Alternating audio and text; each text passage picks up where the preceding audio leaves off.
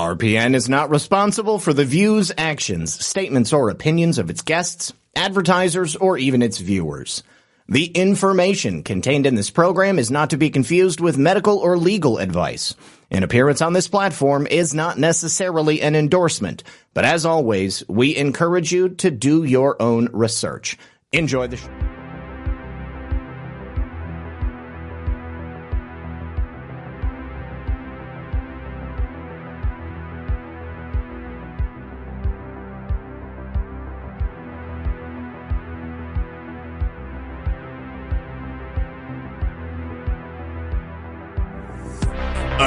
Afternoon, everyone. And as always, welcome back to another exciting episode of Red Pill News Live.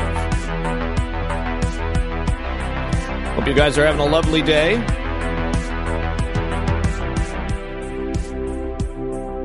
Well, Fani Willis and Nathan Wade, I, am just calling it like I see it. I do not think it looks very good for her. Of course, this hearing is all about whether or not Fani and Nathan and frankly the entire district attorney's office should be pulled off this case because of a case of buttered biscuits, financial remunerations, and uh, profiteering of one form or another.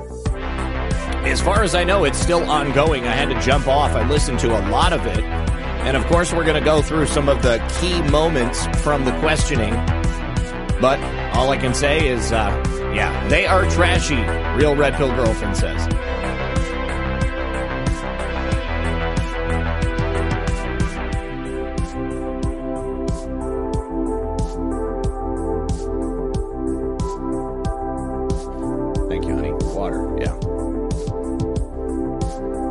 So we have a lot to talk about. There was a couple of other hearings that were taking place today.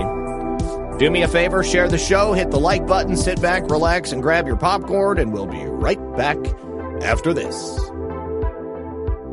Well, bad news. It sounds like the Fed has taken the punch bowl away from the party yet again because the stock market has been betting on March rate cuts, but not so fast because all three indexes just got pummeled on the news that rate cuts are off the table. Now, is this why JP Morgan and UBS are calling for a 23% drop in the S&P? Let me tell you something. This is the longest time we've ever had in history between recessions. And right now, that recession indicator is ringing off the hook. Its most severe alarm in that 40 year history. So either you think Bidenomics is working or you're buying gold. And since we all know Bidenomics isn't working, isn't it time you protected your retirement by getting gold? Right now, you can call the proud Americans of the Patriot Gold Group today and do it before it's too late. All you got to do is mention me, Zak Paine, and this show, Red Pill News on Red Pill 78, and you will always get the best in class service from Patriots protecting Patriots. The Patriot Gold Group has the no fee for life IRA, where your IRA or 401k can be in physical gold and silver, and you might be eligible for the no fee for life IRA on qualifying rollovers. So give them a call today at 888 857 6092 and request your free investor guide today. Patriot Gold Group is a consumer affairs top rated gold IRA dealer for seven years in a row. Call them today at 888 857 6092. And when you support my sponsors, you support this channel. All right, gang, welcome back. Thank you so much for joining us. I hope everyone out there is having a lovely day. We have so much to discuss. Uh, Lisa has not been here, and this is my first coffee in several hours. So hopefully, over the course of the first portion of this program, it'll help to wake me up just a little bit. I want to begin today, guys, with a personal account and an update from the shooting that took place in Kansas City yesterday. So let me get that pulled up on screen. And uh, which, gosh, which one is it? I think it's that one. Yes. Okay, good.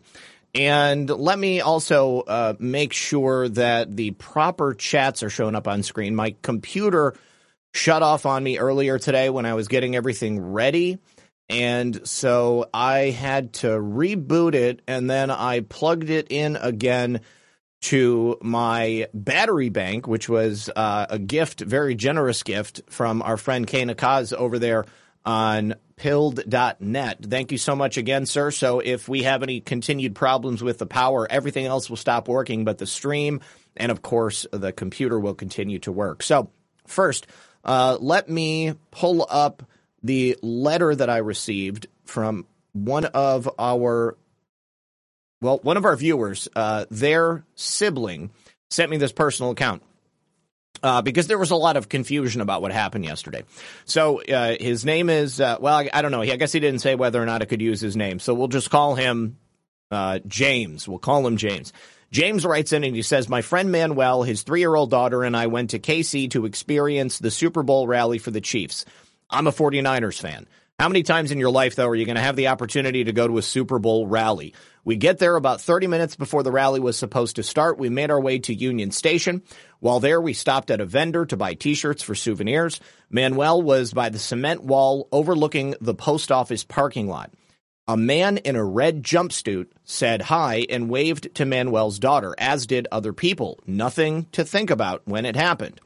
But we get to the crowd, and to my surprise, there are no security checkpoints. That's kind of weird for a gathering of that size and obviously that intensity. We didn't have to have our bags searched or go through a metal detector. There were police around, and we noticed snipers on the roof, yet there were no actual checkpoints to make sure nobody was bringing in stuff that they weren't meant to. Being a prior first responder, I remember later, after we got into the crowd and towards the stage, I was thinking to myself, wow, this is a soft target. With people bringing in liquor, beer, and marijuana, I hope something doesn't pop off. How prescient that thought was. It's almost as if they were hoping or they knew that something was going to pop off. That's my words, not James. He continues, we made our way towards the stage. We were probably 150 feet or so from the stage where we were enjoying the music performances. If you watch some of the news videos from the locals as they panned over the crowds, you can see a guy holding up a Jesus is King flag. We were very close to him. You can find me in the crowd, and I won't uh, uh, describe him because I don't know that he wants to be pointed out. Uh, after being there for approximately 45 minutes, Manuel started to feel sick. We were so packed in there, it was hot enough that I was sweating, and Manuel asked to leave out of the crowd. Now, I'm normally a person who hates having to leave a special event, especially when you drive three hours to get there, but for some reason I said, yeah, okay, let's go. So we made our way to the back of the crowd to a more open area just south of where we were, maybe about 50 feet away. This gave Manuel a chance to catch his breath, and we talked to see if we should stay there or to go get something to eat and to see if that helps him. Well, we decided to go uh, to go get something to eat. We made our way to the perimeter where the police were staged, and they started and they and we started walking to the car. Then all of a sudden, there were sirens coming from everywhere. People were running and the streets got crowded fast. And that's when we learned that there was an active shooter situation. Luckily, we were just far enough away we didn't have to run. We made it to our car safely, and then we tried to make our way downtown. It took us about an hour and 10 minutes to get two miles away because of all the law enforcement. EMS and fire were saturating that area. Now, we finally made it to a Whataburger, uh, got something to eat, and started texting family and friends to let them know we were okay.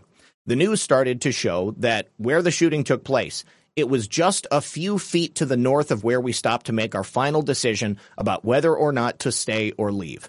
If we would have stick around, then we would have stayed right there and we would have been, and so we would have had more air, but we would have been right in the middle of it. My friend Manuel started pulling up a Hispanic news station and they showed a man being arrested in a red jumpsuit. Manuel showed me the picture and he goes, This is the man who waved and said hello to my daughter. I looked at the photo and said, oh yeah, I remember him passing by. How crazy is that? That we had somebody who was at this event, and I'm seeing if they had uh, the actual tweet in here. They do not. So let me pull this up and we'll go to Jordan's profile. And I'm going to show you guys again because the guy that we saw in the uh, in the video yesterday was the guy that Manuel he saw there and and this guy waved at his daughter.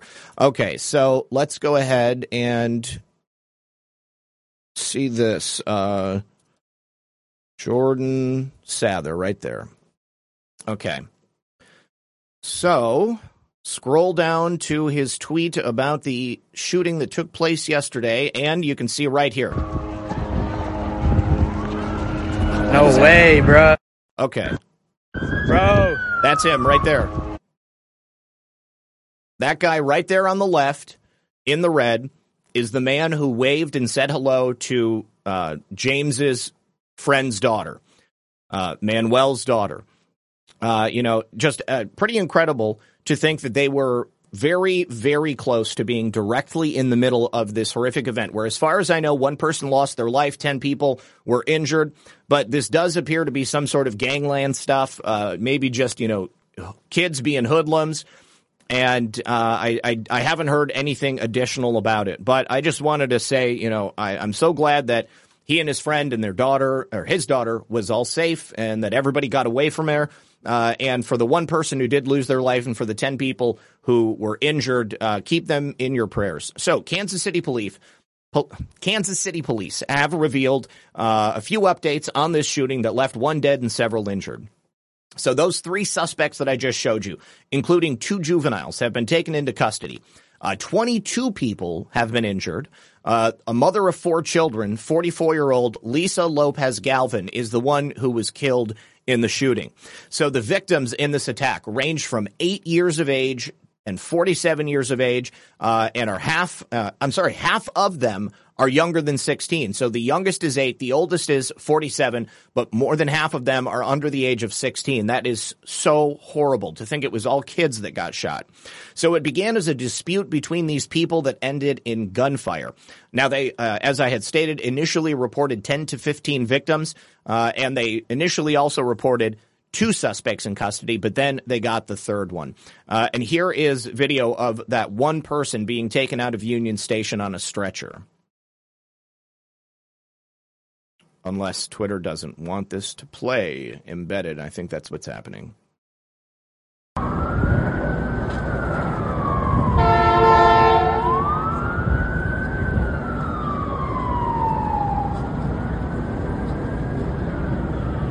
Now, I know undoubtedly, I know undoubtedly that, you know, anytime there's a, a, a mass casualty event like this, people are always going to say, oh, you know, it's fake or, you know, um, I just want to remind everybody that they don't need to fake everything.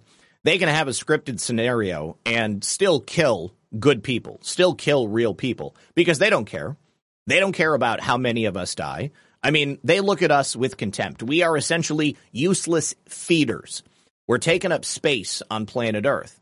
Uh, they hope that we die. I think that the the rollout of the um, the clot shot was an excellent example of that. I mean, they knew how deadly those mRNA clot shots were, and yet they lied to the American people and the rest of the world. They told us that it was safe and effective, that you were going to survive if you took that shot. Luckily, I didn't believe them.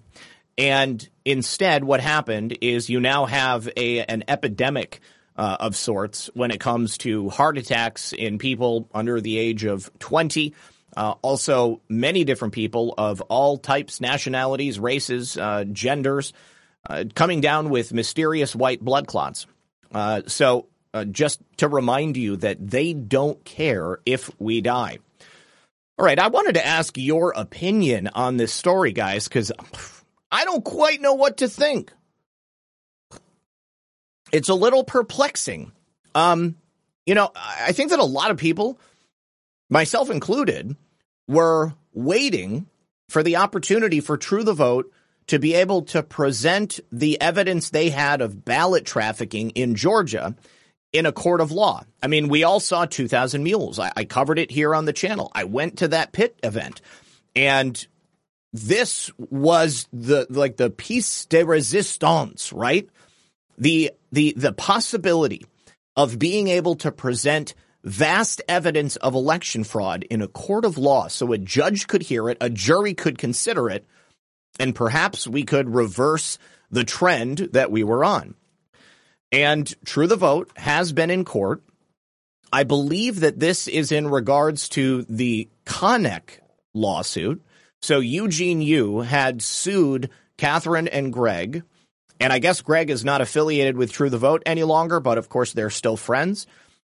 And they the judge had asked them to come in, or asked their lawyers rather, to come in and present what evidence they had to support the claims made in the film of illegal ballot stuffing during the 2020 general election, and then, of course, for the next two months thereafter. So, I'm sorry, this was a, a complaint that was filed uh, against Brad Raffensperger back in 2021 by True the Vote. Um, and in that complaint, they stated conclusively, we have a detailed account of coordinated efforts to collect and deposit ballots in drop boxes across metro Atlanta. So the Fulton County judge that was overseeing this uh, in Atlanta, he signed an order last year requiring True the Vote to provide the evidence that they had collected, uh, and that included the names of people who were sources of information, uh, and they were meant to to present it to state election officials uh, because I guess the state election officials were saying that they had refused to share the evidence initially. So, I mean, take it. Keep in mind this is being reported by the AP, but it's a report of what their lawyer said in court. So the lawyer for True the Vote, uh, well, lawyers rather, uh, submitted a written response, and they said that they have no names or documentary evidence to share. They, they say that there's no evidence of ballot stuffing, which we saw in in 2000 Mules. Um, I guess that's a, a little. Well, I mean, it's dismaying, sure, but I'm shocked. I have to be honest. I am shocked by the fact that they've said that they have no evidence. And I just want to be very clear here. I'm not making a value judgment about anyone involved in, you know, the investigation. I'm certainly not uh, making any claims about anybody, and I've got requests for comments out to a number of different people. I would I would like to know what the answer is here. Like, how could that be? How is it possible that they were able to make the film 2000 Mules? I mean, they purchased all of that data. There was GPS data, there was the direct telephone data, there were specific mules that I believe they had identified. But now, when they have the opportunity to present it, they say that they don't have the evidence, that there is no evidence. So, you know, of course, Brad Raffensperger, you know, his spokespeople are jumping all over this. I mean, he's basically saying that True the Vote is untrustworthy that they've been unwilling to share any evidence, and that, as far as he's concerned, that reinforces the idea uh, that Georgia's election in 2020 was 100% legit. Now, I don't believe that for one second. And I also think that there's got to be something else going on here. There must be something else going on here. I, I would love to speak to Dinesh D'Souza about this too and see, you know, what the deal is. Now, I haven't seen the actual initial demand from the judge, so I don't know that there isn't like stipulations to the data they're seeking, or if it was just a blanket request to hand over everything you've got. Um, but you know, as far as I knew, they had spoken to people and had personal knowledge of the the the the actual individuals involved, the methodologies that were used, the organizations like uh, Stacey Abrams organization, uh, and they basically had the goods on the ballot trafficking. So uh, I, I don't know. I don't know what to say. I'm hoping that something else happens, but if it doesn't, I don't know where we go from here. So I suppose that I don't even know what to say. I, will be really honest with you. I don't know what to say. Uh, I can't think of a good reason why they wouldn't present the evidence because, as far as I knew, they had it. Okay, so Shantuan, okay, says that's not true. Go watch Greg's show on Rumble today. He had a live discussing this very thing. He said all they wanted was the name. Okay, no, no, no, Shantuan, and I just said, I just said I didn't see the initial order from the judge, and this is what I'm looking for because I had heard that Greg was going live. I put out messages to everybody asking for clarification on this. This is the only reporting that I've seen on it. So I want to be so clear, and I say it again. I'm not making any claims about Greg or Catherine or True the Vote or anything because as far as I knew, they had the evidence. So this is a very different thing. to say that they were looking for the names of people when in this article they're presenting it as if they were supposed to hand over the actual evidence to Georgia Secretary of State and the court. Those are two totally different things. Okay, so I really appreciate you saying that because again, I haven't seen any other reporting and I'm still waiting for comments from people who are out there. Uh, okay. Well, thank you very much. Uh, I'm, I'm, hopefully I will get comment from True the Vote and also Dinesh D'Souza. And then tomorrow I'll have more information about this. And that's why I opened by saying this reporting is coming from AP, which means that likely there could be more to the story. Okay, okay. So Catherine uh, Night Wars right says Catherine Engelbrecht was on War Room earlier talking about it. She's been getting death threats. Oh, that's not cool. The evidence was there. They just want them to give up the names of their informant. Okay. And that's a totally different thing. So the article then, I know now, is completely disingenuous. Okay. So uh, tomorrow I will have an update and, uh, and I'll have the full story. So that's great. That's good to know. And the reason I was even talking about it is because it doesn't make any sense to me that there wouldn't be any evidence. I mean, they showed a ton of stuff in 2000 Mules. I found that to be uh, highly credible. You know, knowing and having reported on all of the various pieces of evidence that came before this and, and what they put forward, I knew that that's just not possible. How is it possible? So, anyways, uh, thank you very much. I really appreciate you guys letting me know that information. And like I said, I have questions uh, or I have a request for comment out to True the Vote. And so I will specifically uh, be bringing you more information as I get it. Uh, but okay, that's actually makes me feel a lot better about it. I don't trust Raffensperger. You ought to know. Uh, I don't trust the AP.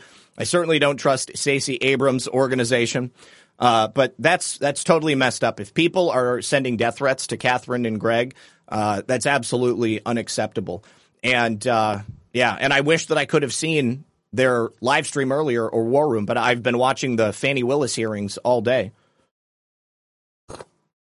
All right, so uh, I also wanted to discuss this case that I saw coming out of Michigan. This has to do with the alternate electors uh, debacle. Uh, the Secretary of State of Michigan seeking to essentially imprison elderly electors who had attempted to deliver their votes to the Michigan state capitol after the 2020 election. Uh, the, we're, we're, looking at death sentences here, essentially, uh, up to 14 years in jail. So this hearing was for uh, a number of alternate electors, and it's been ongoing for a couple of days, and it's taking place in Lansing. That's where the capital is. Um, so Secretary of State Dana, uh, excuse me, Democrat AG Dana Nessel uh, apparently is uh, is not thinking that this is going to go favorably for the electors um, because Ingham County, where this hearing is being held, is rather liberal, very very liberal. So if we go back uh, to an event where AG Nessel had spoken about this, um, she at that time essentially debunked her own charges against those electors. Um, she was asked by the Michigan GOP electors that she's charged with eight felonies. She foolishly replied that the electors were convinced that President Trump won the 2020 election. And that's the truth. I think all of us believe that President Trump won the 2020 election. At the time, she said they legit believe that. And that Ingham County, where Lansing is located, is a very liberal county. She knows that by trying these people in Ingham County, it's going to be less likely that they're given a fair trial. So the fact that they're being tried in Ingham County essentially negates any possibility that they're going to receive a free and fair trial, much in the same way that the election was not free or fair. But during this hearing, which was held yesterday, uh, there was a court appointed lawyer for 73 year old Michele Lundgren he obviously had to tell the court that his client gave him an affidavit on her behalf while she appeared remotely on Zoom because she had an injury that prohibited her from appearing in person. So the judge announced that there would be a five minute recess from the court. And with the microphone still active on her computer, she appeared on camera to be very thin, very fragile. And she asked her husband if she could go to the bathroom. Uh, he responded, You better. To which she replied, Hurry Miss Lundgren then appeared to be nervous about making it back to the bathroom within five minutes, and she told her husband, just let me pee in a jar.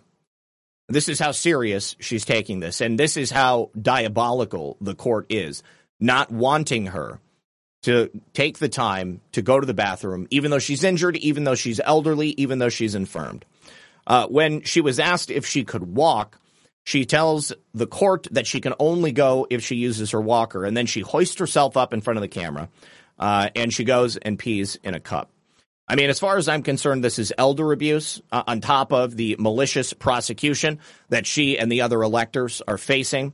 Uh, and there were about nine minutes where she is attempting to use the restroom, but the microphone's on. She doesn't realize it's being recorded. She obviously doesn't know how to use Zoom.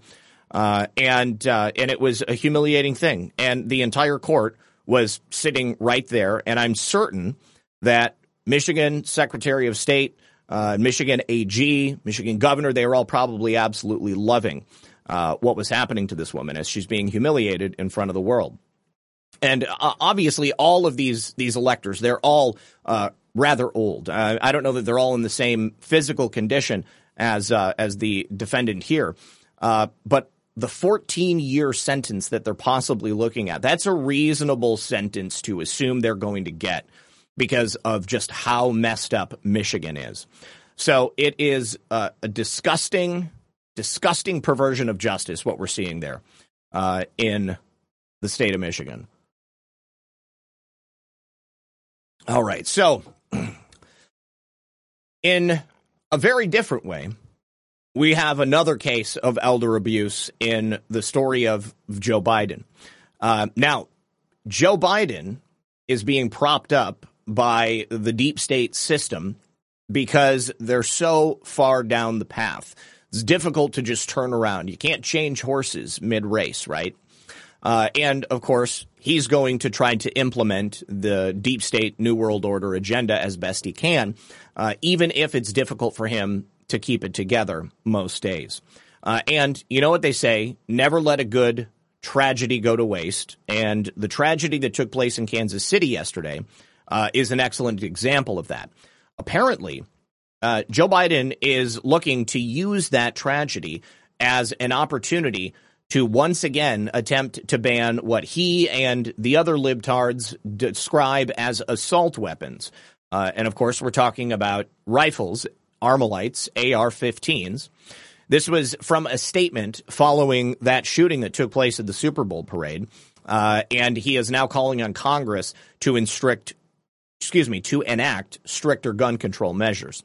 Uh, so even though there were not AR-15s that were involved in this shooting, uh, he issued the statement. He urged Congress to ban assault weapons, to limit high capacity magazines, to strengthen background checks, and to keep guns out of the hands of those who have no business owning them or handling them. Well, now, what a fundamental problem that we have with this argument always is that we have to keep guns out of the hands of criminals. Well, let me tell you guys something. I'm sure I don't have to really clue you in on this. Criminals, the people who should not own guns, don't have any business owning guns, don't have a legal right to own guns, are always going to own guns because there are ways to make your own guns. There are ways to get unregistered guns. There are ways to smuggle guns. There are ways to steal guns. If a criminal wants to get their hands on a gun, they're going to get a gun. If a good person who's clearly responsible is unable to get a gun, that means they're unable to protect themselves and to protect their families. And so then they and the rest of society are put at risk by the fact that criminals who should not be owning guns has, have them still and are willing to use them despite what the law says. So this is the full statement from Joe Biden. He says the Super Bowl is the most unifying event in America. Nothing brings more of us together, and the celebration of a Super Bowl win is a moment that brings a joy that can't be matched to the winning team and their supporters. For this joy to be turned to tragedy today in Kansas City cuts deep in the American soul. Today's events should move us, shock us, shame us into acting. What are we waiting for? What else do we need to see? How many more families need to be torn apart? It's time to act. That's where I stand, and I ask the country to stand with me. to make your voice heard in Congress so we finally act to ban assault weapons, to limit high capacity magazines, strengthen background checks, keep guns out of the hands of those who have no business owning them or handling them. We know what we need to do. We just need the courage to do it. Today, on a day that marks, ah, the six years since the Parkland shooting. that makes me think that yesterday was preconceived to an even greater degree. We learned that three police, police officers were shot in the line of duty in Washington, D.C. Now, let's be honest here. The police officers who were shot in the line of duty were also probably shot by unrepentant criminals. And I wouldn't be surprised if at least one of them also happened to be an undocumented illegal alien. Uh, but I don't have the details on that right now. Uh, another school shooting took place at Benjamin Mays High School in Atlanta. Well, you know, it's also Atlanta, let's be honest. Yesterday marked one year since the shooting at Michigan State University. Now, that guy also was somebody who was totally insane. He wasn't supposed to have a gun. We've now had more mass shootings in 2024 than there have been days in the year. You know, if you counted every time there was a shooting as a mass shooting, then, uh, but, but they don't because obviously they don't want to count Chicago because that's a bad optics right there.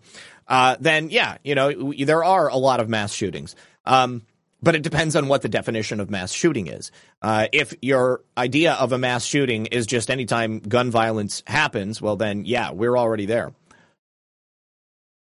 But it's not the same thing as someone walking into a crowded movie theater and mowing down a, a series of innocent people. You want to know what he didn't mention? He didn't mention the shooting at Joel Osteen's church. Now, I'm not a fan of Joel Osteen. I don't care for mega churches, but I am also not a fan of uh, of of of insane people uh, mixed up in the head walking into a church using a child as a human shield and then shooting as many people as they possibly can. What do you want to bet that individual, Jeffrey, uh, probably shouldn't have been able to get their hands on a gun either? I mean, I'll tell you what, what we've had more of anything in recent years ha- have been attacks from left wing radicals who want to force the hand of the government on gun control uh, to take away everyone's right to own a gun. But again, criminals are still going to have guns. Uh, now, uh, I don't know that this is going to work because he is asking America to stand with him. America does not stand with Joe Biden. America stands with liberty. And freedom is scary. That's why we need guns to protect ourselves. If you take away guns, crazy people are still going to find ways to kill a lot of people all at once. You can still buy raw materials to make a bomb. I mean, they would be able to do that. A bomb would be far more devastating than a couple of people getting shot. You don't want anybody dying, but you definitely want guns in the hands of heroes, good people, so that they can use them to take out the people who would do harm to a mass number of people. The epidemic, he says, of gun violence is ripping apart families and communities every day. What about the epidemic of gun violence that's been ongoing for decades in inner cities that have been run by Democrats, mismanaged by radical left wing libtards? Brandon Johnson doesn't seem to be doing such a great job there in Chiraq. He says we have to decide who we are as a country.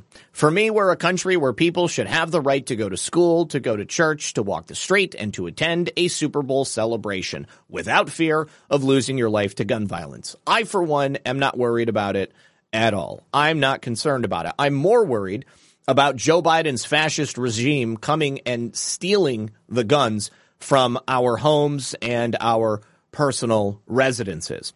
He misses the point. The problem, truly, it's not guns, it's criminals. It's people who should not be here in our country increasing the number of radical incidents that are taking place. And again, as I said yesterday, this leads back to the porous southern border. And now it's obviously leading back to the White House. We can go full circle here.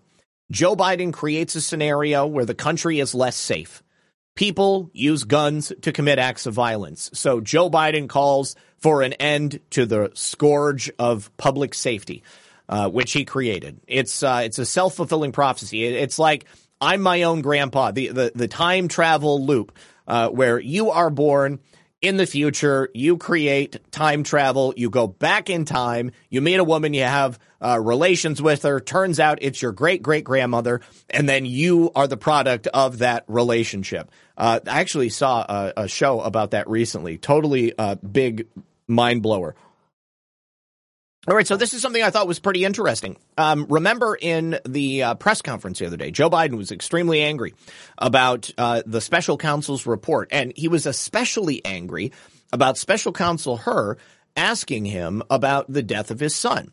Uh, and you know he brought this up. It was a, a, major part, major plot twist in the uh, not only in the report but also in the event that Joe Biden held uh, in the White House. He, he, he had a problem with Hur asking about the death of Beau Biden.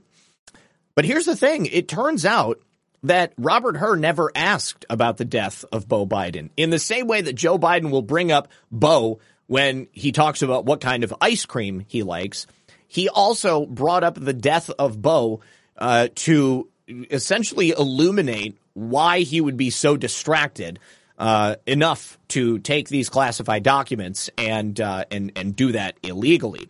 Um, now, remember, uh, the Justice Department felt that he was a sympathetic, well-meaning, elderly man with a poor memory. Uh, and uh, it turns out that it was Joe Biden who came up with the plot about Beau Biden. Joe Biden raised the issue about his dead son, Beau, uh, because he could not correctly recall what year he passed. Uh, this is exactly what happened. Uh, first of all, Joe said, How in the hell dare he raise that? Frankly, when I was asked that question, I thought to myself, it wasn't any of their damn business. But there are two people who maybe were part of the special counsel's investigation or perhaps friendly with her. Uh, and they were actually present for this five hour interview, the, the two day interview. Uh, and Biden brought up Beau after he was asked about his workflow at a Virginia rental home. This is a different place where it wasn't even publicized that there were documents, but uh, I guess at one point between 2016 to 2018, this is when he was uh, meeting with the ghostwriter uh, to help him write that memoir. Uh, it was a memoir specifically about losing Beau to brain cancer. So that's why Beau got brought up it, it, because the investigators had a, a, a recording from 2017, and that was the recording that showed that Joe Biden had called his ghostwriter, said he had found classified stuff in his home, and then was reading it to him. So Biden was actually trying to recall that period by discussing what else was happening in his life. And it was at that point in the interview that he appeared to get confused about when it was that Beau died. He got the date May 30th, but he could not remember the year. So the attack on Robert Hur was a psychological operation as far as I'm concerned. And I just wonder if any of the mainstream media are going to revisit that little tidbit uh, and admit the truth. Probably not. I'm not going to hold my breath. Okay. Uh, so Tony Bobulinski's lawyers uh, have been going after Jamie Raskin because apparently Jamie Raskin, in his uh, typical fashion, has used his position uh, at, in that closed door hearing uh, to kind of obfuscate, misrepresent Joe Biden's specific role in the Biden family business. Obviously, we went over Tony Bobulinski's statements the other day. We have been talking about it for several years, but um, his attorney, I guess, is named Stefan Passantino. Uh, and uh, Jamie Raskin is the ranking member for the Democrats on the House Oversight Committee. Um, so, in the testimony that Bobulinski gave, it, it, was pretty significant because obviously he was present for a lot of these business deals and uh, specifically involved when it came to the Chinese Communist Party. So, he gave these four allegations about Joe Biden's role in the Biden family crime business. First of all, Joe maintained plausible deniability. Uh, at the time that his family was raking in millions from a number of different uh, foreign entities, which include uh, the CCP's CEFC China Energy Company. And of course, because CEFC is a Chinese Communist Party linked entity, it was revealed by Tony that they tried to infiltrate the Obama administration in a uh, in a way to successfully compromise Joe Biden. get some dirt on him, perhaps be able to blackmail him, and then through that be able to influence U.S. foreign policy as a result. Uh, he also, of course, recognized and uh, specifically testified to the fact that Joe Biden was the brand. We've heard that on a number of occasions and from a number of different Biden business associates. The brand itself was used to enrich the Biden crime family. It's the only reason it exists. Now, Joe Biden also enabled Hunter to be able to sell access to him in some of the US's most dangerous country adversaries. So he, this is why Hunter was taking those trips all around the world, why Hunter was the face uh, instead of it being Joe, because obviously Joe had to, number one, maintain plausible deniability. So that's why Joe was allowing Hunter to use the vice presidential plane, Air Force Two. And of course, Jamie Raskin has to minimize the actions that Joe Biden took to in, to be involved with and more importantly to profit from the business dealings that Hunter Biden was actually doing while Joe was uh, allegedly running the country as the vice president. So, uh, in a press release that Raskin put out after Bobulinski's testimony, by the way, it was over eight hours.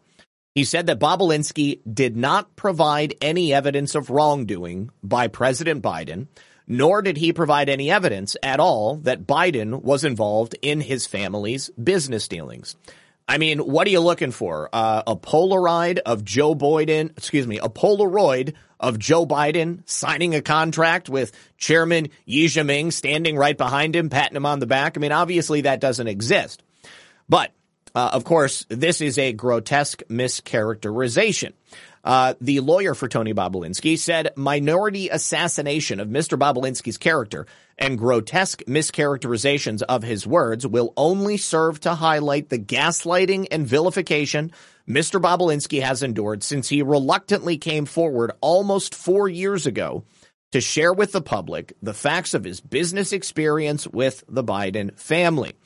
Uh, Mr. Bobulinski will vigorously defend his honor, reputation, and patriotism against all who choose to ignore the facts and deflect from the truth by issuing falsehoods and engaging in rank character assassination. The truth is coming out, and those who choose to knowingly perpetuate false narratives by dishonestly attacking Mr. Bobulinski will find themselves on the wrong side of history. Now, we know all about the dealings that Joe and Tony had together. They met at the Beverly Hilton in 2017. They specifically met to discuss the business with the Chinese energy company CEFC. And we also know that CEFC was deeply connected to the Chinese Communist Party, as all large Chinese corporations are. We also know that in 2020, Bobulinski confirmed that one ominous message, 10 held for H by the big guy, is unequivocally about Joe Biden. Joe Biden is the big guy. H is Hunter. 10 is $10 million. So this interview has been a long time coming. And of course, Jamie Raskin, knowing that the most, that most Americans are not going to be able to uh, actually read the transcript or they're not even going to hear anything but sound bites, which are coming from different sources. He knows that if he puts out a statement mischaracterizing the actual testimony of Tony Bobulinski, a certain percentage of the American public are going to hear that, and that's all they're going to hear. But of course, we are not going to allow Jamie Raskin uh, to uh, unsuccessfully uh, psyop the American public. All right. Uh, all right, you guys. Uh, if you wouldn't mind, please, I would sincerely appreciate it. Hit the like button or share the show, one of the two. Uh, I would really, really appreciate it. Um, and I, like I said, I believe that the uh, testimony for Fani Willis is still ongoing. All right, so uh, we have new movement on the situation surrounding Jeffrey Epstein. And this one, my friends, is rather spicy. We've talked a lot about the co-conspirators of Jeffrey, Ghislaine, maybe Prince Andrew, a whole bunch of people from the Biden, excuse me, from the Bidens, from the Bidens to the Clintons, people who were co-conspirators of uh, Jeffrey Epstein. We've been waiting for I don't know the uh, the blackmail material. We've been waiting for uh, not the little black book, but the uh, the full flight logs. We've been waiting for something to come out of this Uh, and it's been pretty clear that the federal government has uh, been rather reluctant to allow the the true complement of information to get out there to the public. And perhaps as a result of that, also perhaps as a result of Alexander Acosta saying that Epstein belonged to intelligence, the victims of Jeffrey Epstein have now filed suit against the United States government. They claim that the FBI enabled Jeffrey Epstein's sex trafficking. I think that is arguably 100% accurate. So these victims, who of course all of them who have not been made public yet, are alleging that the FBI had received a number of tips over the years about Jeffrey Epstein's behavior, going back as far as 1996. But as we all know, for some reason they chose to do nothing with that information. So we had that probe begin in 2006, but uh, it ended because Jeffrey Epstein uh, was able to cut a sweetheart deal with prosecutors that only sentenced him to 18 months in prison, not 24 hours a day, but actually uh, out on work release. He just had to sleep in the county jail. He didn't even go to prison. And we also know, again, that Alexander Acosta, the U.S. attorney that oversaw this case, he came in and said, Hey guys, sorry, Jeffrey belongs to intelligence. We can't take this any farther. We're going to charge him with something minor and he's going to get off scot free. And of course, all of his co conspirators are going to get 100% immunity now and forever into the future. And from the information surrounding this lawsuit, as a direct and proximate cause of the FBI's negligence, plaintiffs would not have been continued to be sex trafficked, abused, raped, tortured, and threatened. Jane Doe's 1 through 12 bring this lawsuit to get to the bottom once and for all of the FBI's role in Epstein's criminal sex trafficking ring. Uh, the uh, lawsuit also additionally claims that the FBI had evidence of his continued crimes, but they refused to investigate. We all know this to be true. This, however, is a major revelation. It's a major point of movement in this case.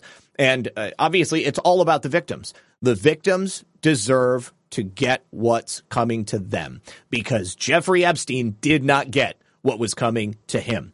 And now the only thing that we can do is hold his co-conspirators accountable. Uh, I can't even tell you which other agencies might also be co-conspirators of Jeffrey Epstein. The only one that we know with a name that was brought up was the Federal Bureau of Investigation. I could guess, I could say the Central Intelligence Agency, we could say Mossad, but that's out of this jurisdiction. But the FBI ran point on all things Epstein. And during their investigation, they were complicit in allowing Epstein and those co-conspirators to victimize these 12 women who have brought this case, as well as other young women. It's likely that now that they're suing the federal government, these other women may come forward. But the FBI had photographs, they had videos, they had interviews, they had hard evidence of child prostitution and child sexual abuse material in film and video format. And they failed to make a timely investigation. They failed to arrest Jeffrey Epstein. This is a full deviation from FBI protocols. I'd like to remind everyone that nothing happened to Jeffrey Epstein until Donald Trump got into power. Donald Trump got into office, and even then, it took some time. But eventually, Jeffrey Epstein was arrested, and then at some point in 2019, he was Arkancided. Perhaps it was the Clintons. Perhaps it was one of Epstein's co conspirators that paid for another inmate there at the uh, MDC, I think it was called. Uh, or perhaps it was agents of the Federal Bureau of Investigation who ensured that Jeffrey never spoke to anyone. The FBI has a non-discretionary obligation governed by established policies, procedures, rules, and protocols. What is that? To handle and investigate tips concerning potential and ongoing underage child erotica, rape, sex with minors, sex trafficking, all in a reasonable manner and to act against Epstein to prevent him from com- committing repeated crimes. Clearly, they did not do this. Contrary to its own established rules, the FBI failed to take appropriate action and botched and covered up investigations for years. Now, I think, you know, there is the slim possibility, the slim, slim, slim possibility that the FBI is just that inept They're that bad at their jobs going back to 2006. And perhaps they screwed something up and they just thought at that time it would be better to cover it up and to just keep covering it up. But you see, the more lies you tell, the more lies you have to tell. Uh, and I think it uh, is a lot more likely that the FBI were part of this abuse and money making situation that Jeffrey Epstein had built. His entire empire was built up upon the rape and, and, and molestation of little girls. So the damages they're seeking, I'm not quite sure what those are, uh, but uh, obviously, as soon as we get any more information, we will bring this to you. Oh, is that Rook Castle out there? My God, Rook. Haven't seen that name in a very long time. Oh, the Deer Ninja. Good to see you too, Deer Ninja. Mm. All right. But yeah, Rook, I haven't seen you in forever, hon. Uh, thanks for hanging out. Glad you're here. All right. So, uh, following up on our coverage of uh, CISA this week, we've been talking about CISA for uh, a little bit. Um, Chris Krebs, much like a lot of people in his position, uh, seemed to have lied under oath when testifying about the 2020 election. What was it that CISA and Chris Krebs said? It was the most secure election ever. Hold on. Uh, Ivan just called me. I got to text him. Um, okay, hold on. Uh, Sig. I'm live. Call you ASAP. Okay. So, um, why is this important now? We all knew this, right? Well, it's all about evidence. It's all about sauce. So we've now got the proof, and we're going to talk about this today. Oh, okay.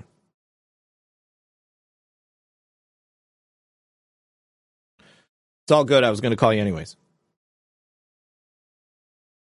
Okay. Send. There we go. Okay. All right. So let's see. What is this proof? Recently, Yehuda Miller, who has been bringing incredible receipts when it comes to these FOIA requests, uh, has been able to completely redefine the conversation surrounding the 2020 U.S. presidential election. Uh, this election, of course, billed by the mainstream media, by the DNC, uh, by Joe Biden himself, and pretty much any government agency that had uh, incidents to get involved. They said it was the most secure election in history. Well, we learned yesterday that John Poulos from Dominion Voting Systems, he lied under oath. So is it too much to uh, assume that Chris Krebs, the former director of CISA, the same man who was fired by Donald Trump, uh, the one who testified before Congress on December 16th, uh, 2022, after he was fired, excuse me, 2020, after he was fired, is it too much to think that this testimony that Chris Krebs gave before the U.S. Senate was uh, potentially a lie? Chris Krebs announced on that day in his testimony the 2020 election was the most secure in U.S. history. So, what they're doing, Yehuda Miller and his partners, is they're releasing a series of FOIA documents uh, that will be coming out over the coming days. And it illustrates uh, pretty succinctly that Chris Krebs was not honest. Chris Krebs lied to the American public. He lied during his testimony. Uh, and as far as I know, uh, perjuring yourself under oath is still a criminal act. So yesterday, uh, the information about that uh, 2020 election day phone call that was organized by CISA, we talked about that yesterday. Um, but uh, what is the new details that have come out now? Uh, okay. Here is the new information. This is from Yehuda Miller on X. Let's just actually go to his X profile. Dear America, you have been told by CISA the 2020 election was safe and secure. Yet CISA made a report on the security and vulnerabilities of many election infrastructure offices throughout the country for the 2020 election year. That report was hidden from the public. Well, guess what? That report now has been legally obtained via Freedom of Information Act. And you don't need to be a computer guy to understand that it from our election offices are about as porous as Swiss cheese. It seems to be the greatest 14th Amendment violation by treating voters differently. All voters have to be able to vote in the same secure fashion. So you can read this report with your own eyes and ask yourself, why was this hidden from the public? So often is the case, I like to ask that question too. Why did they do it this way? Well, obviously it's usually something nefarious. There is something going on. So, why was this hidden from the public? If you want to read that report and digest the information in it, you'll also have to ask yourself, do you still trust any official who knew about what CISA wrote about in this report and why they failed to notify the public about it? So here's the executive summary. CISA's analysis of the available data is pointed out as follows. Uh, election infrastructure is EI, EI entities. This is their analysis of data for assessed EI entities. After their analysis, 76% of EI entities for which CISA performed a risk and vulnerability assessment had spear phishing weaknesses, which provided an entry point for adversaries to launch attacks. 48% of entities had a critical or high severity vulnerability on at least one internet accessible host, providing potential attack vectors to adversaries. 39% of entities ran at least one risky service on an internet accessible host, providing the opportunity for threat actors to attack otherwise legitimate services, and 34% of entities ran unsupported operating systems on at least one internet accessible host, which exposes entities to compromise. It is a 27 page report, and you don't even need to read the entire thing to understand that this percentage of election infrastructure in instability taking place in a, across America it presents a unique opportunity for bad actors to enter into that election infrastructure equipment and to manipulate our votes across the board. For them to say that this was the most secure election in the history of America, there's absolutely no ground to stand on when you look at this and you can understand clearly that they could not have believed it. There is no possible way that they could have believed the words that were coming out of their mouth. And for them to continue to repeat that lie over and over and over again and withhold this information from the American public, it denotes the presence of nefarious activity in such a horrific manner. So, uh, I have the entire report right here, and I will go ahead and drop it into the chat for you guys to see. Uh, and there you go. And we can go ahead and, uh, well, yeah, what's secure? Yeah, there is no security. We'll come back, uh, swing around to this tomorrow because we've still got to get to Fani Willis and we are a couple of stories out. Uh, there we go. Yes. Oh, that's right, Rick Castle. It was fortified, but fortified for whom? That's the thing. It was secure if their desire, if their definition of security was to ensure the loss of Donald Trump. In that respect, the election was 100% secure. The most fortified election in the history of our nation. Okay, and we're going to skip this one because I see the time and I want to make sure that we get to it.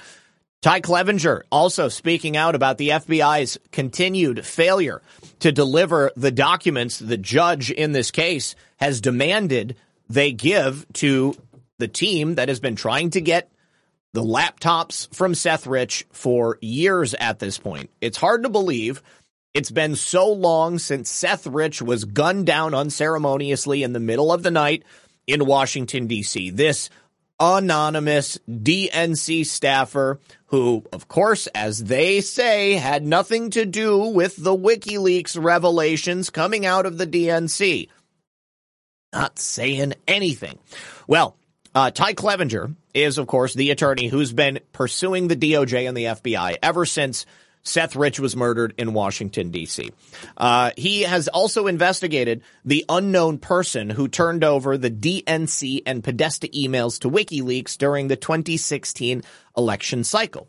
The insinuation, the suspicion has always been that Seth Rich and the person who handed over these DNC emails could potentially be the same person. It has not been proven yet, which is why it's so vitally important we get our hands on the communications on Seth Rich's laptop, both work and personal.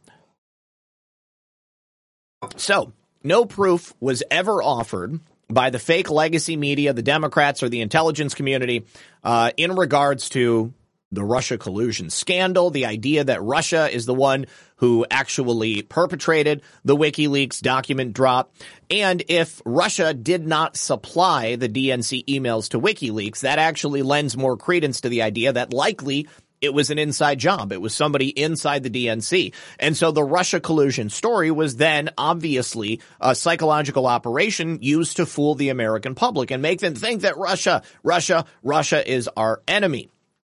Now, after years of denying that they had anything related to Seth Rich, both the FBI and the DOJ have been caught lying about this very subject on a number of occasions. It turns out that they actually were holding quite a bit of information about Seth Rich, personal personal possessions of Seth Rich, and the judge that has been overseeing this case demanded that the FBI and DOJ start providing everything relevant that they had regarding Seth Rich to Ty Clevenger.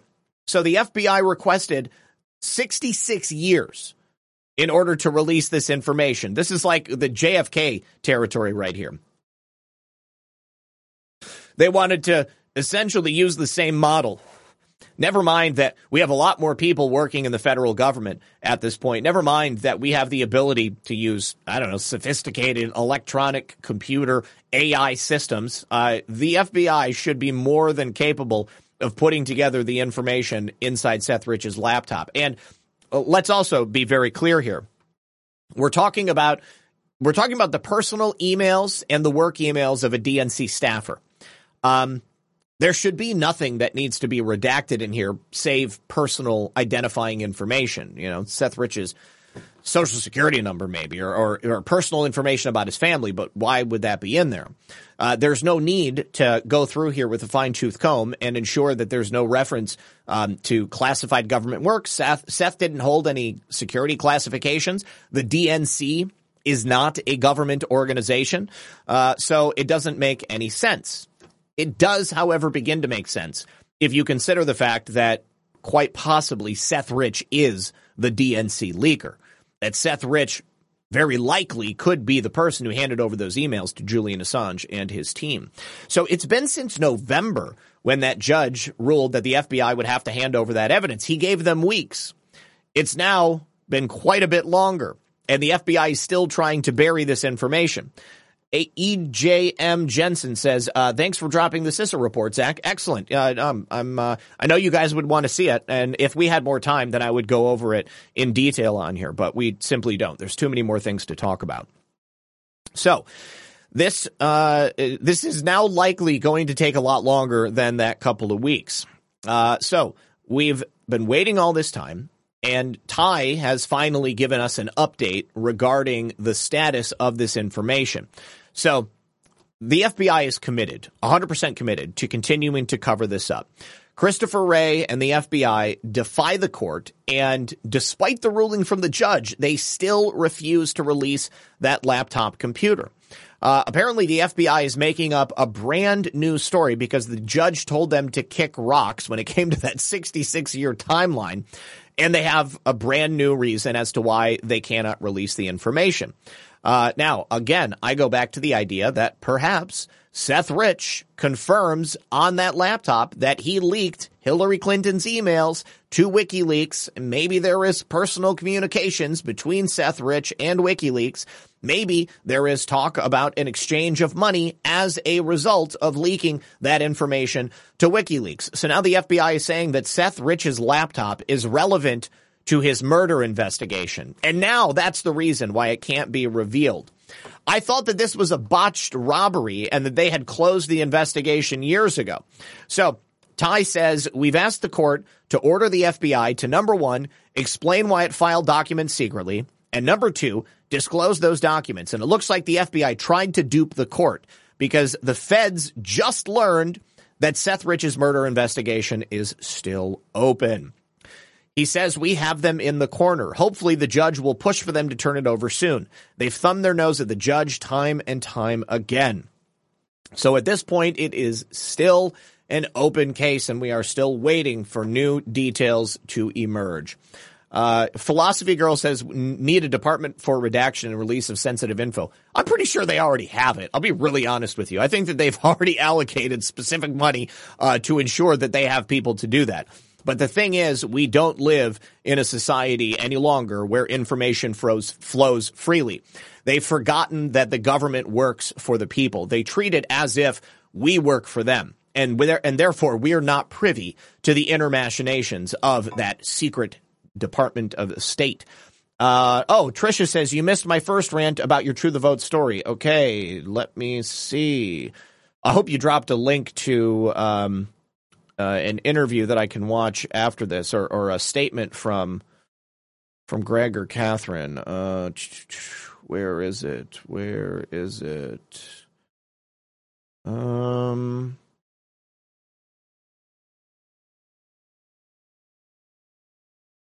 Wow. Trisha, this must have been a long, this must have been right at the beginning of the show because I am not coming across it.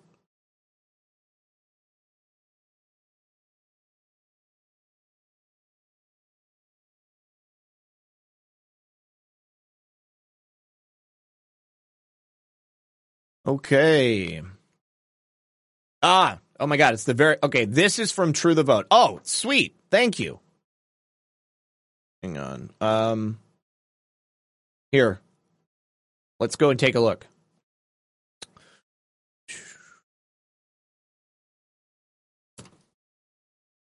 Okay, True the Vote responds to fake news attacks. Okay, so yesterday a series of negative articles were published about True the Vote. Headlines like True the Vote tells court it has no records. Yeah, that was all I saw. Um, I was hoping that I was going to see something reported in Gateway Pundit or Daily Caller or Breitbart, but nobody picked it up. Uh, the final repudiation of 2000 Mules. Okay, what you are seeing is an organized hit. How do we know? Synchronized publications, a loss of cross legacy media with no outreach to True the Vote for comment, with lengthy stories. Okay, so let's, so this story is fake. I get that. But why? Because today's ethics committee hearing in Georgia Senator Raff, excuse me, Secretary Raffensperger's professional failures and newfound alignment with the left because of our recent victory over fair fight. See, I knew they had won a case. True, the vote is effective. I still believe this. I think that there has to be evidence, and my confusion came in the fact that their lawyer said that there was no evidence. But where is the okay? The AJC writer, Mr. Niesse, did reach out to our attorney for comment. Okay, Mr. Niesse, the claim that there is insufficient support. So this is a statement from their lawyer. This is exactly what I was looking for. The True the Vote's allegation of widespread abuse of the nascent ballot drop box. Hold on, I need to go back to the beginning. Okay. Elias Jane says, I saw the video of Seth getting shot. It didn't happen that way. Where did you see a video of Seth getting shot? I did not know that such video existed. Um, I I feel like maybe there might have been um, some sort of like street cameras or something like that. And I know that there was a shot detector. I remember seeing perhaps video of him walking, but I don't know that I ever saw him getting shot. I mean, I, I'm asking because I would like to examine it. Okay, so the evidence True the Vote made available to the Georgia Bureau of Investigation shortly after the 2020 election cannot be understood to be like records stored elsewhere. It consisted of massive quantities of electronic data that could only be appreciated and understood when you had multiple servers processing it and visually displaying how the information intersected in real time. This is called geospatial analysis. True the Vote provided the information to the FBI. See, this is what I thought, which rendered it available to the Georgia Bureau of Investigation at the time. GBI consequently has ready access to the summaries and underlying data and could reconstruct it, but it declined to do that. So essentially, they had the evidence, but they neglected or refused to actually review it in a way that would logically make sense. This is kind of like this is kind of like looking at a string of DNA and then trying to determine, you know, how does this equal a person? Uh, in addition to what was originally provided to the FBI and GBI in 2021, we provided three written complaints with documentation to the Secretary of State and over 6,000 documents to the SEB. I don't know. Is that the Secretary of State's office, maybe? Uh, the state was unwilling to provide whistleblower protection. I remember that. Unwilling to examine our data while it was set up in active databases and unwilling to act on the summary data, which it could have easily done. Now, three years later, after the statute of limitations has expired on any election crimes, it appears that the SEB's interest is not in investigating. Rather, it is in silencing citizens from speaking out. Lest they get the same treatment our group is now enduring. It is outrageous. Mind you, at any point on this odyssey, the GBI could have gotten an administrative warrant to have the summarized cell phone data anonym- de-anonymized and begin their investigation. There is nothing stopping them from taking that action even now. They have all the information they need. We are not law enforcement. It is up to them to do their jobs. Absolutely. 100% I agree. As civilians, we cannot do more than what we have done. We stand by everything we have ever said about our work product and ballot trafficking in Georgia. We reached out to the Georgia governor, AG, GBI, Secretary of State, and SEB in good faith, and time and time again, they have shirked their responsibilities and broken their promises. This is their failure. And the orchestrated attack against us is just one more effort to cover up the truth of Georgia's failed election process. Okay, this makes sense to me. And I, I I'm again I'm asking, why is it that nobody else seems to be picking it up? They link to a couple of articles from Undercover D Uncover DC. Um, but uh, God, you know, this is this is this is uh, not surprising, I have to be honest with you, but uh, it is uh, all the. It still continues to shock me. Uh, number one, Indiana Dead is says this five dollars is for the mod who dumped Tiki Tie for you. I left the chat because of him, he, him, she, her, or something else. Happy to see the toilet flushed. The turd was distracting. Flynn wouldn't sign his book. Um, yeah, Tiki Tai has been a viewer of the show for a long time, but he is uh, continuously uh, obsessed with trying to convince me and everybody else that Flynn is a bad guy. And it's his take that if you don't believe that, then you're just, I guess you're stupid. You're not willing to admit the truth. But I mean, I have looked into General Flynn. Uh, I've looked at his statements. I've looked at Donald Trump's statements about General Flynn, and I just don't believe that General Flynn is a bad guy. If at some point someone convinces me that General Flynn is a bad guy, uh, I'll come forward and say I was wrong and Tiki Tai was right. And, uh, and but that's just not the case. Now, anybody else who's out there, if you have been banned and you think that your ban uh, was not warranted, it's possible you got banned incorrectly. Like maybe you posted a link. Someone emailed me yesterday, uh, and they said that they had posted a link, and uh, Lisa had deleted the link, um, but they had also been banned from the chat. Oh shoot! Okay, sweet. Uh, they had been banned from the chat, and uh, and and they and obviously that wasn't supposed to happen. So I unbanned them today. Um, but if that's you, then if you're one of those people, then just send me an email and we'll talk about it. However, if you've been banned from Badlands, it wasn't me who banned you, and I don't know the circumstances under which you were banned. Uh, so you're really not going to get anywhere. You can email badlandsmedia at protonmail.com and you can make your case directly to the owners of Badlands. Um, but I also suggest that if you've been spamming the chat, uh, trying to get people to uh, take on your opinion about something, or you're telling a person who's talking about something that they're wrong for whatever reason, uh, you know, somebody reached out to me asking me to have them unbanned, and I said, well, I don't know why you were banned. Um, maybe you can tell me more about it. And they were banned because they had an issue with one of the hosts. And uh, apparently, they, uh, they, they Badlands thought they were abusive, and so they banned them. We've got freedom of speech in America. Um, but freedom of speech also means that you have the freedom not to listen to someone that you disagree with. Uh, freedom of speech is not walking up to someone in the middle of uh, a crowded square and yelling in their face until they acknowledge your presence. Uh, people don't have to be submitted to that sort of behavior. So uh, I would just suggest that in order to make sure that nobody gets banned anywhere, uh, you keep the conversation civil. Okay, you, you have a conversation in a civil manner Uh, you don't accuse people of being, you know, uh, wrong because they don't believe the same things you do. Uh, and you know, you, you, you continue to have a dialogue. It's when you stop having a dialogue that people end up getting banned. And uh, you you got to remember the people who who run these channels. You know, I mean, the last thing you want to see is somebody in the chat saying, you know, you're going to you're a terrible person because you don't believe the things I do. You know, think about how many people are out there doing that every single day.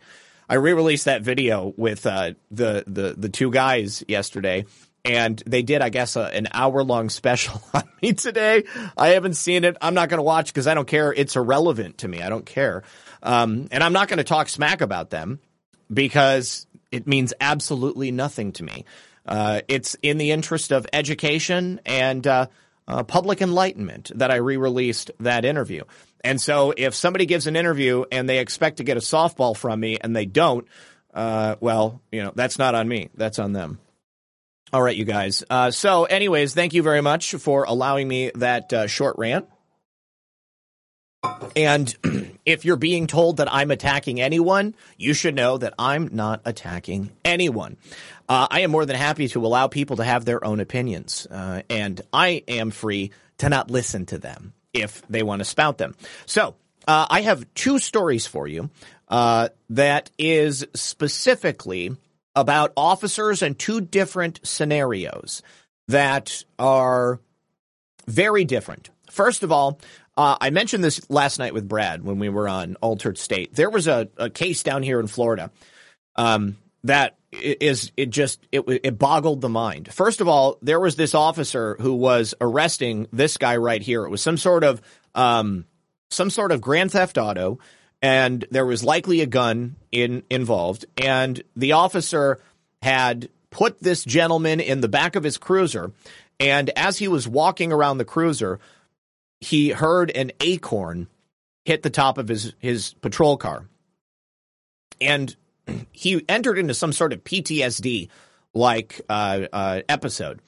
And now the reason that he handled this badly is because he discharged a full mag into his patrol car and his partner thought he was being shot at as well. And so she did the same thing.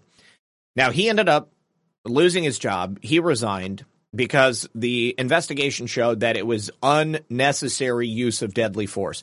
Remember, the guy, even though he's a criminal, he didn't deserve to die. He was in handcuffs in the back of the squad car. Luckily, he was not shot. I mean, this guy is either Teflon or protected by Jesus, as far as I'm concerned. So let's go ahead and take a look at the video. Um, and if there's any LEOs out there, I mean, you know, I think th- there's two different ways to think about this. You know, it's not that this guy is necessarily a, a bad cop, but if you're if you're operating handguns, if you're operating guns of any kind, you have to have uh, 100% situational awareness, and you simply cannot snap into uh, the act of discharging your weapon. He also says that he was shot. He definitely wasn't shot. Uh, Here's why the Privacy Committee.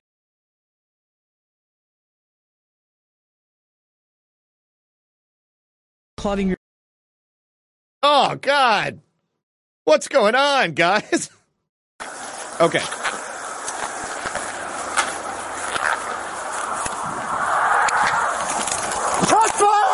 Shots fired! Shots fired! Shots fired!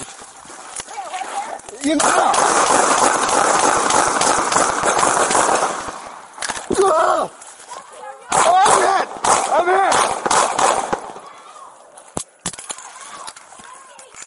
I'm! Okay, so he causes a mass panic on the street. He he just mag dumps right into the back of his squad car and his partner thinks that you know they're being shot at because obviously her partner is just shooting the shit out of the car. And um and so she does the same thing. He the reason i think it was some sort of ptsd thing is because i did not hear any noise okay? I didn't hear an acorn. It didn't sound to me like there was any kind of crack or something like that. Um Oh, look at that. Ainsley says, Zak, you were the first to bring this story. Crowder did it today. Oh, wow. That's pretty cool. Oh yes, yeah, and, and, and Troof he did. He emptied multiple mags, but that first one, this is the thing. He emptied one, he boom, he reloads, he does it again, and he's just shooting, guys. He's just shooting. There's houses there. There's kids. He could have killed so many people! And he wasn't Hey, in the shot. car! Yeah, he's shot! Through the car! He's not shot. Oh!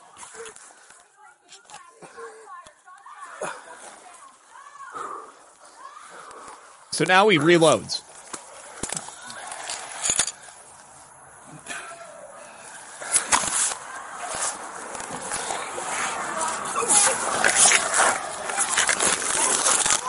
I, I'm, I'm good. I feel weird, but I'm good. It feels weird because he's having some sort of attack.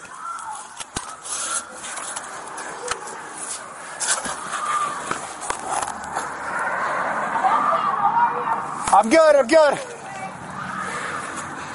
And the girl, she thinks her boyfriend's dead.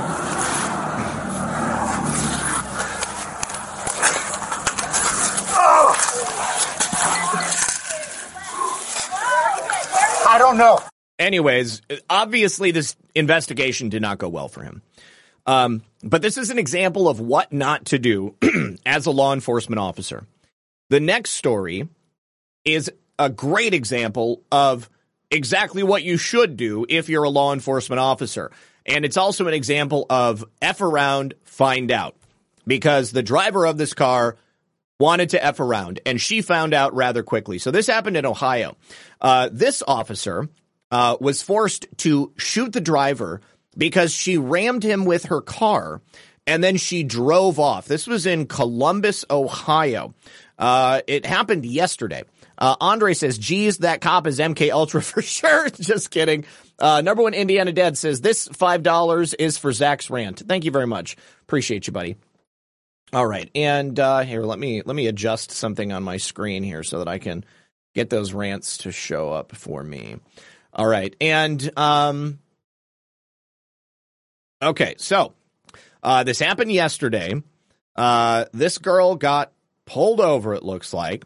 Uh, it was a stolen Camry, uh, and she tries pulling off, and then uh, one of the officers lays a spike strip, uh, and it doesn't work. She continues to drive. So the vehicle is approaching one officer as it's in reverse, but then she slams the accelerator and hits him, and it sends him over the top of the vehicle.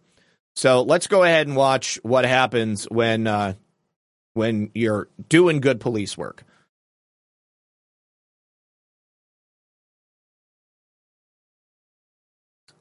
In a perfect world where the video will show up.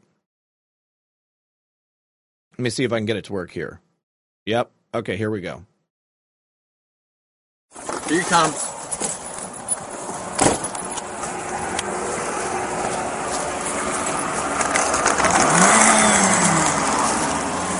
Watch out. Six five to those officers. Turn around, get your car. And that's it. Shot fired now. Officer was just, Watch out. Watch out. Watch out. Get out of the car. Get out of the car. Yeah, not Get getting out of out. the car. Not Get out of getting the car. out. Watch out. Watch crossfire. Oh, Three officer ran over. Four.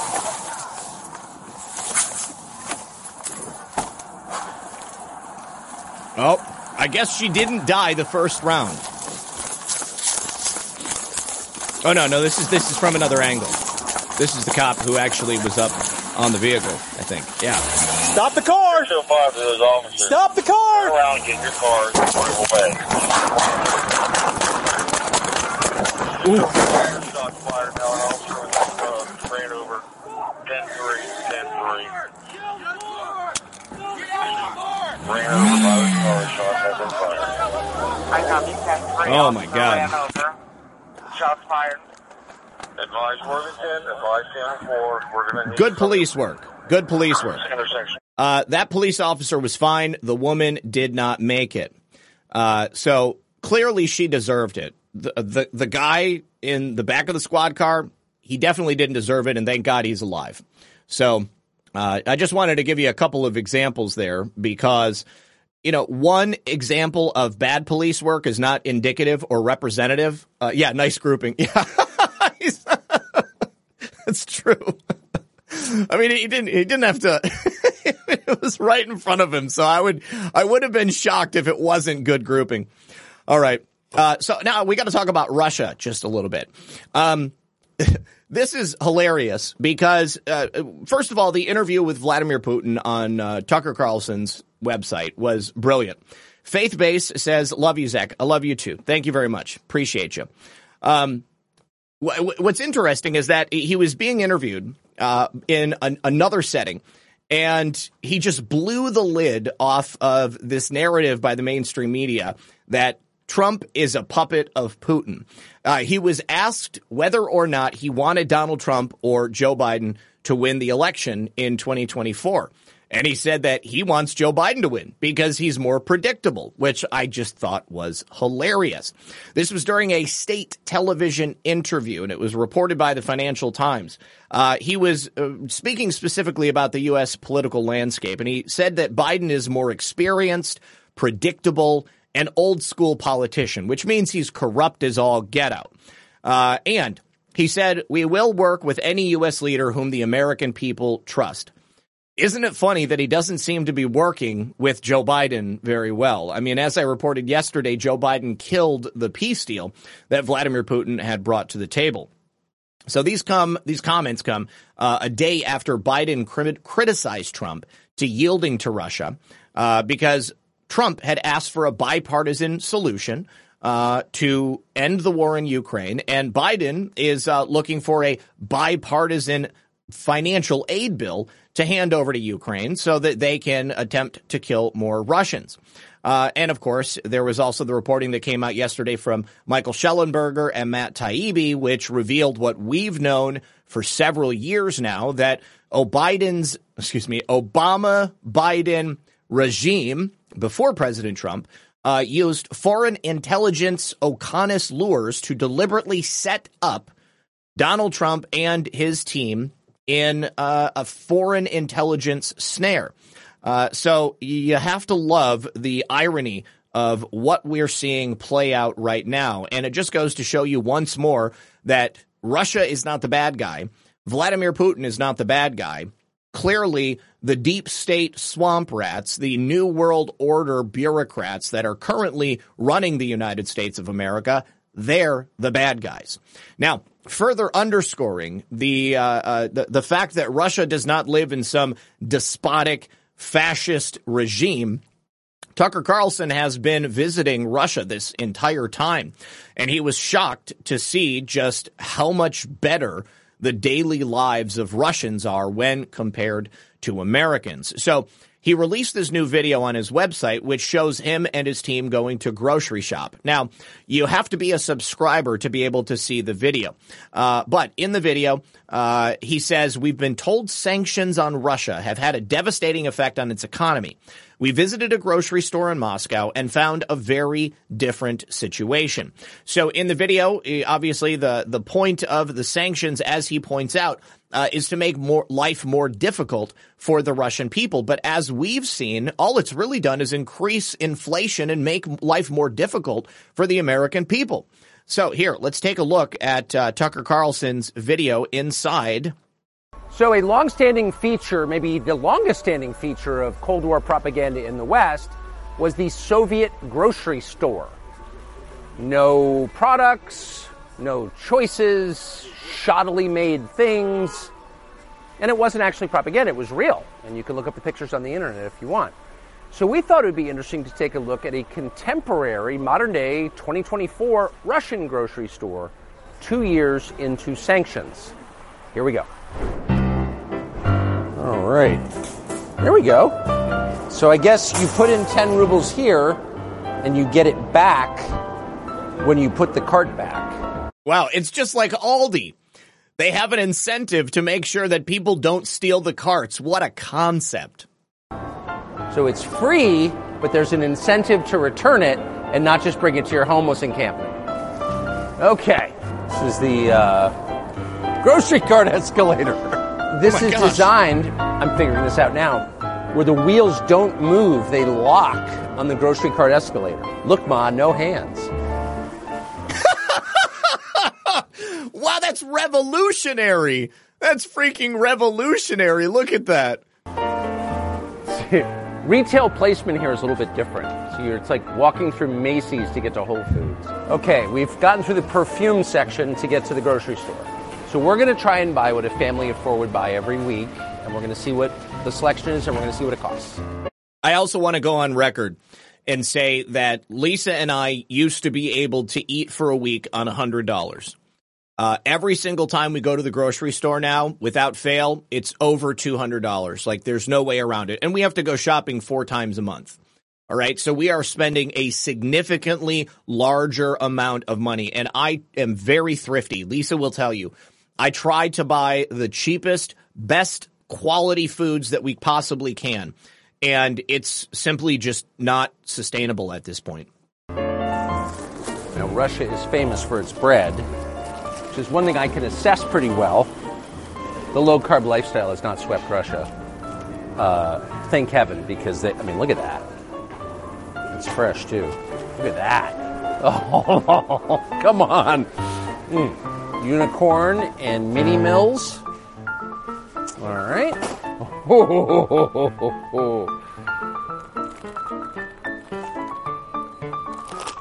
Some kind of Russian wheat cookies. What do you want to bet none of that food is genetically modified?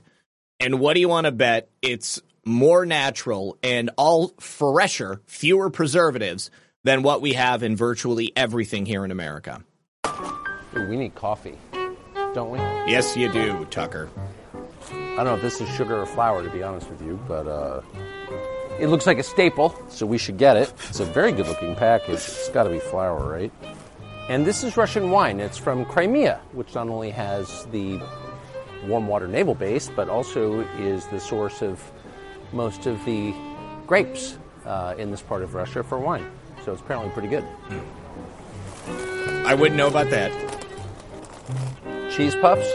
You check out of a grocery store and you've got gum, razor blades, and candy. Actually, they hide the razor blades because we steal them. but these are all seem to be Western products: Mars, Twix, Snickers, Milky Way, Bounty, Gillette, Halls cough drops, Mentos. It's pretty non-sanctioned to me, but what do I know? I went from amused to legitimately angry. Um, That's a lot of food. so we were guessing what this would cost. Everybody hears from the United States buys groceries, and we didn't pay any attention to costs as we were just putting in the cart what we would actually eat over a week. And we all came in around 400 bucks, about 400 bucks. Um, it was 104 dollars US here. Wow. And that's when you start to realize that uh, ideology maybe doesn't matter as much as you thought. Corruption. If you take people's standard of living and you tank it through filth and crime and inflation, and they literally can't buy the groceries they want, at that point, maybe it matters less what you say or whether you're a good person or a bad person. You're wrecking people's lives in their country, and that's what our leaders have done to us. And coming to a Russian grocery store, the heart of evil, and seeing what things cost and how people live, it will radicalize you against our leaders. That's how I feel anyway. Radicalized. We're not making any of this up, by the way, at all.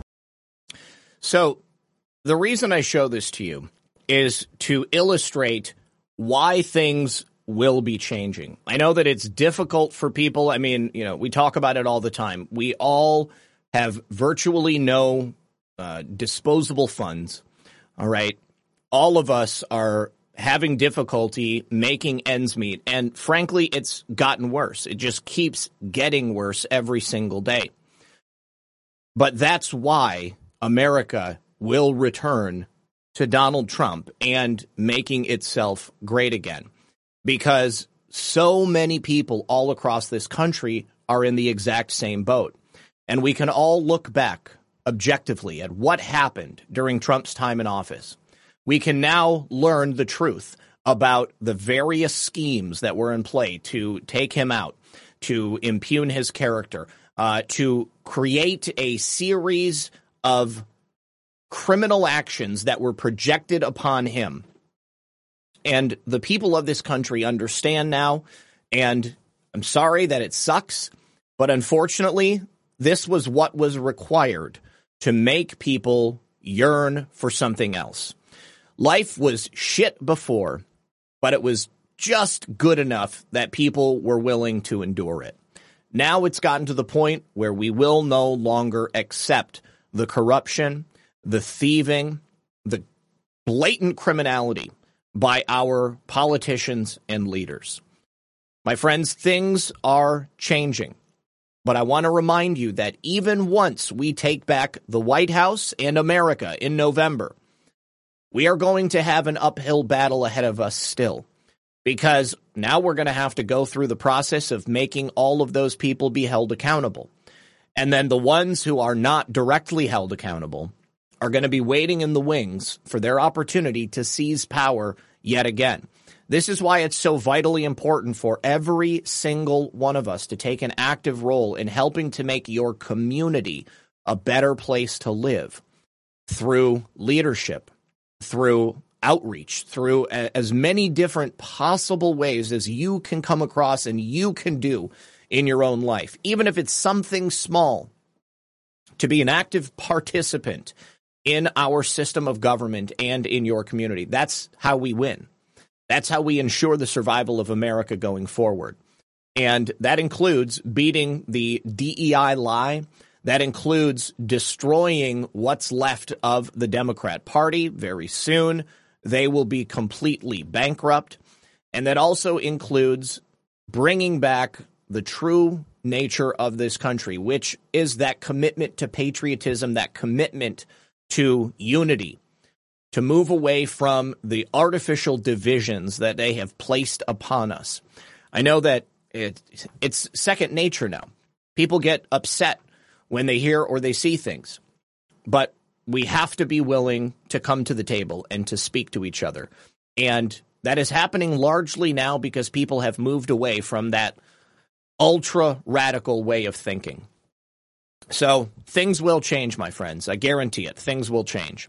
All right, we're going to skip this story about Russia as well.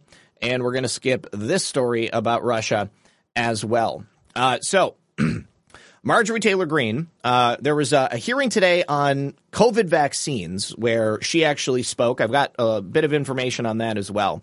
Um, but uh, there was apparently a plea made by uh, the UK foreign minister, former Prime Minister David Cameron. Um, David Cameron wants the United States to spend more money on Ukraine. You know, kiss my ass, David Cameron.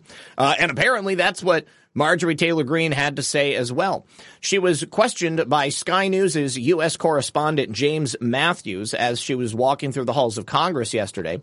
And he said, David Cameron says that you should vote through funding for Ukraine. What do you say to that? She said, I think he tried to compare us to Hitler also, and if that's the kind of language he wants to use, I really want nothing to do to him or nothing to say to him. And then Matthews continued to speak, defending David Cameron. Well, he likened you to an appeaser to Hitler in not voting through funding for Ukraine. Are you an appeaser to Putin? She said, I really don't care what David Cameron has to say. I think that's rude name calling, and I don't appreciate that type of language. And David Cameron needs to worry about his own country. And frankly, he can kiss my ass. But you think Putin's the good guy in all this? And of course, Marjorie Taylor Greene didn't have anything to say. David Cameron is part of that same New World Order global elite class. The ones who tell us that we're the problems. The ones who tell us that we just have to spend more money. We just have to give more money to Ukraine so we can create more potholes, so that we can create more missiles, so that we can continue to pump lead into the countrysides of Ukraine, destroying their farmland, destroying their agricultural capability, destroying their manufacturing capability, because soon enough, they think that Vladimir Putin is going to be brought to his knees and the true nature of this problem is going to be the exact opposite. They're bringing themselves to their knees because Russia and Putin, they aren't the bad guys in all this. Nobody is really a good guy when it comes to war. But it's the West. It's the NATO aligned Western nations who are driving this conflict. And they are the true enemies of the people in that respect. Um, Now, yesterday I told you a little bit about a vague national security threat that Mike Turner on the U.S. Intel Committee uh, had brought to the table immediately after Mike Johnson said that we were not going to bring that foreign aid package bill to the floor in the House. Now, apparently, Matt Gaetz and Marjorie Taylor Greene have been talked to by the U.S. security state apparatus, and apparently they are warning the American people I don't believe that it's as dire as maybe they would have us believe. But uh, Mike Turner said uh, today the House Permanent Select Committee on Intelligence has made available to all members of Congress information concerning a serious national security threat.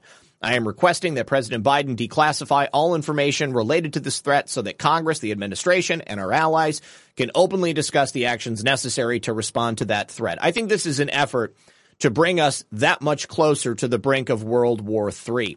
So Mike Johnson had halted that Senate, uh, the Senate bill from coming to the floor, and the security threat itself is still not been illuminated. We do not know what this alleged security threat is. But Matt Gaetz has said this. It was incredibly irresponsible of House Intelligence Committee Chairman Representative Mike Turner to gaslight the country by alleging this national security threat. The reality we're being shown is just a facade. Behind it lies a strategy to justify spying on American citizens and frivolously spending their hard earned money. It is a classic bait and switch. So happy to see that Matt Gaetz is out there speaking the truth on this matter. Now, Marjorie Taylor Greene said this on X Are we facing a national security threat? It's my duty to be honest with you. Yes, it's real. I went into the briefing today in the SCIF, and our president is a dementia patient. in charge of our country and the nuclear football. He opened our border wide to over 10 million people and counting from over 160 countries around the world, and 2 million of them we never caught. However, an unknown number of those, in fact, are terrorists, and they want to kill you. Not only that, the administration has empowered the criminal cartels and not only mo- are and that not only control our most of our southern border, but are also making tens of billions from human and drug trafficking and have expanded their international operations to have a strong foothold in the United States. Now, along with that, the government you trusted with your hard earned tax dollars has enslaved us in over $34 trillion in debt. Communist China owns most of our debt and China makes most of our critical chain supplies, you know, like medications that keep many of you alive. Now the interest rate on that debt is climbing so fast that the annual interest alone is soon to be bigger than our entire defense budget. Turns out the smart people running the federal government have made so many bad decisions with foreign policy, sanctions, and trade that our dollar is under dire threat and soon could no longer be the world's reserve currency. This means that your 401ks, your retirement accounts, stock portfolios, and savings could soon be worthless. And your government mandated social security account that most of you depend on in retirement could soon be wiped out. These are just a few of the terrifying top national security threats we face. However, perhaps the greatest threat is the federal government, and it has become so powerful over the people that it leaks intelligence to the press in order to pressure Congress to make certain votes, protect its own power to spy on citizens, maintain power, and protect its own job security. And most terrifying of all, has become weaponized to crush its political enemies. All of this, I'm telling you, didn't come to me in a SCIF. You already know that, and I'm depending on you to help me stop our greatest national security threat, the one from within. Kitsko says if satellites with lasers are the issue, we need more Space Force dollars, not Ukraine. Here's the thing. I don't believe that there is a legitimate pressing national security threat coming from Russia or anywhere else that we don't already know about.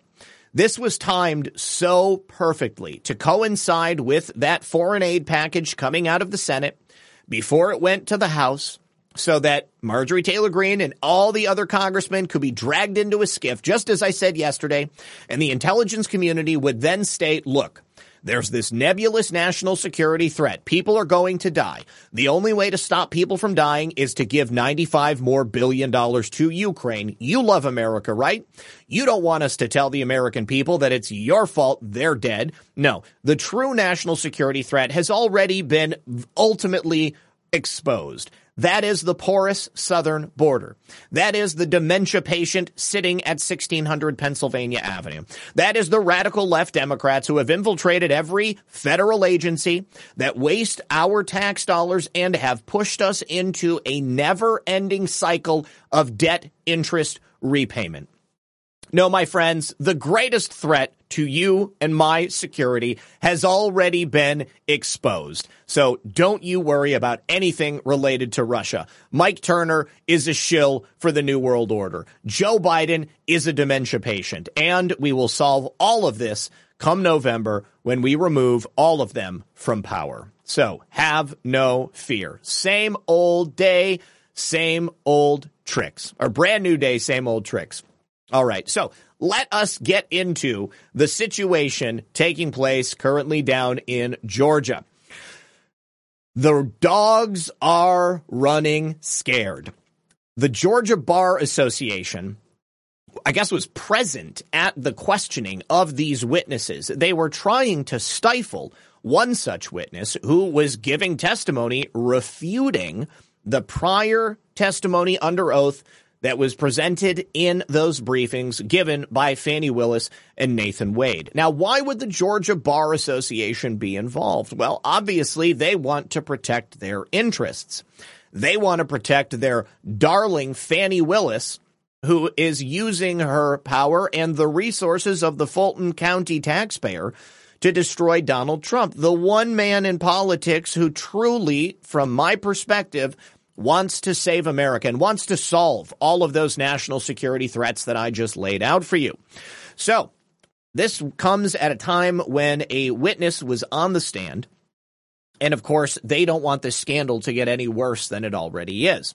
Uh, Fulton County Judge Scott McAfee, I thought, did a great job throughout the day. Uh, reining in witnesses, reining in both sides of the equation in terms of counsel, I thought that Ashley Merchant, uh, the lawyer on one of the lawyers on the team for Michael Roman, she did a great job. Okay. She was awesome. She was so on top of her game. And the lawyers from the Fulton County District Attorney's Office, they were frightened. And it got even worse by the time Fani Willis got onto the stage. So, uh, let me see. Uh. Mm, all right. So, during today's hearings, uh, we had uh, testimony from a number of different people, but Robin Yeartie, hers was probably the most damaging. Uh, Robin Yeartie is the woman who's on screen right now. Uh, her testimony essentially impeached both Nathan Wade and Fani Willis.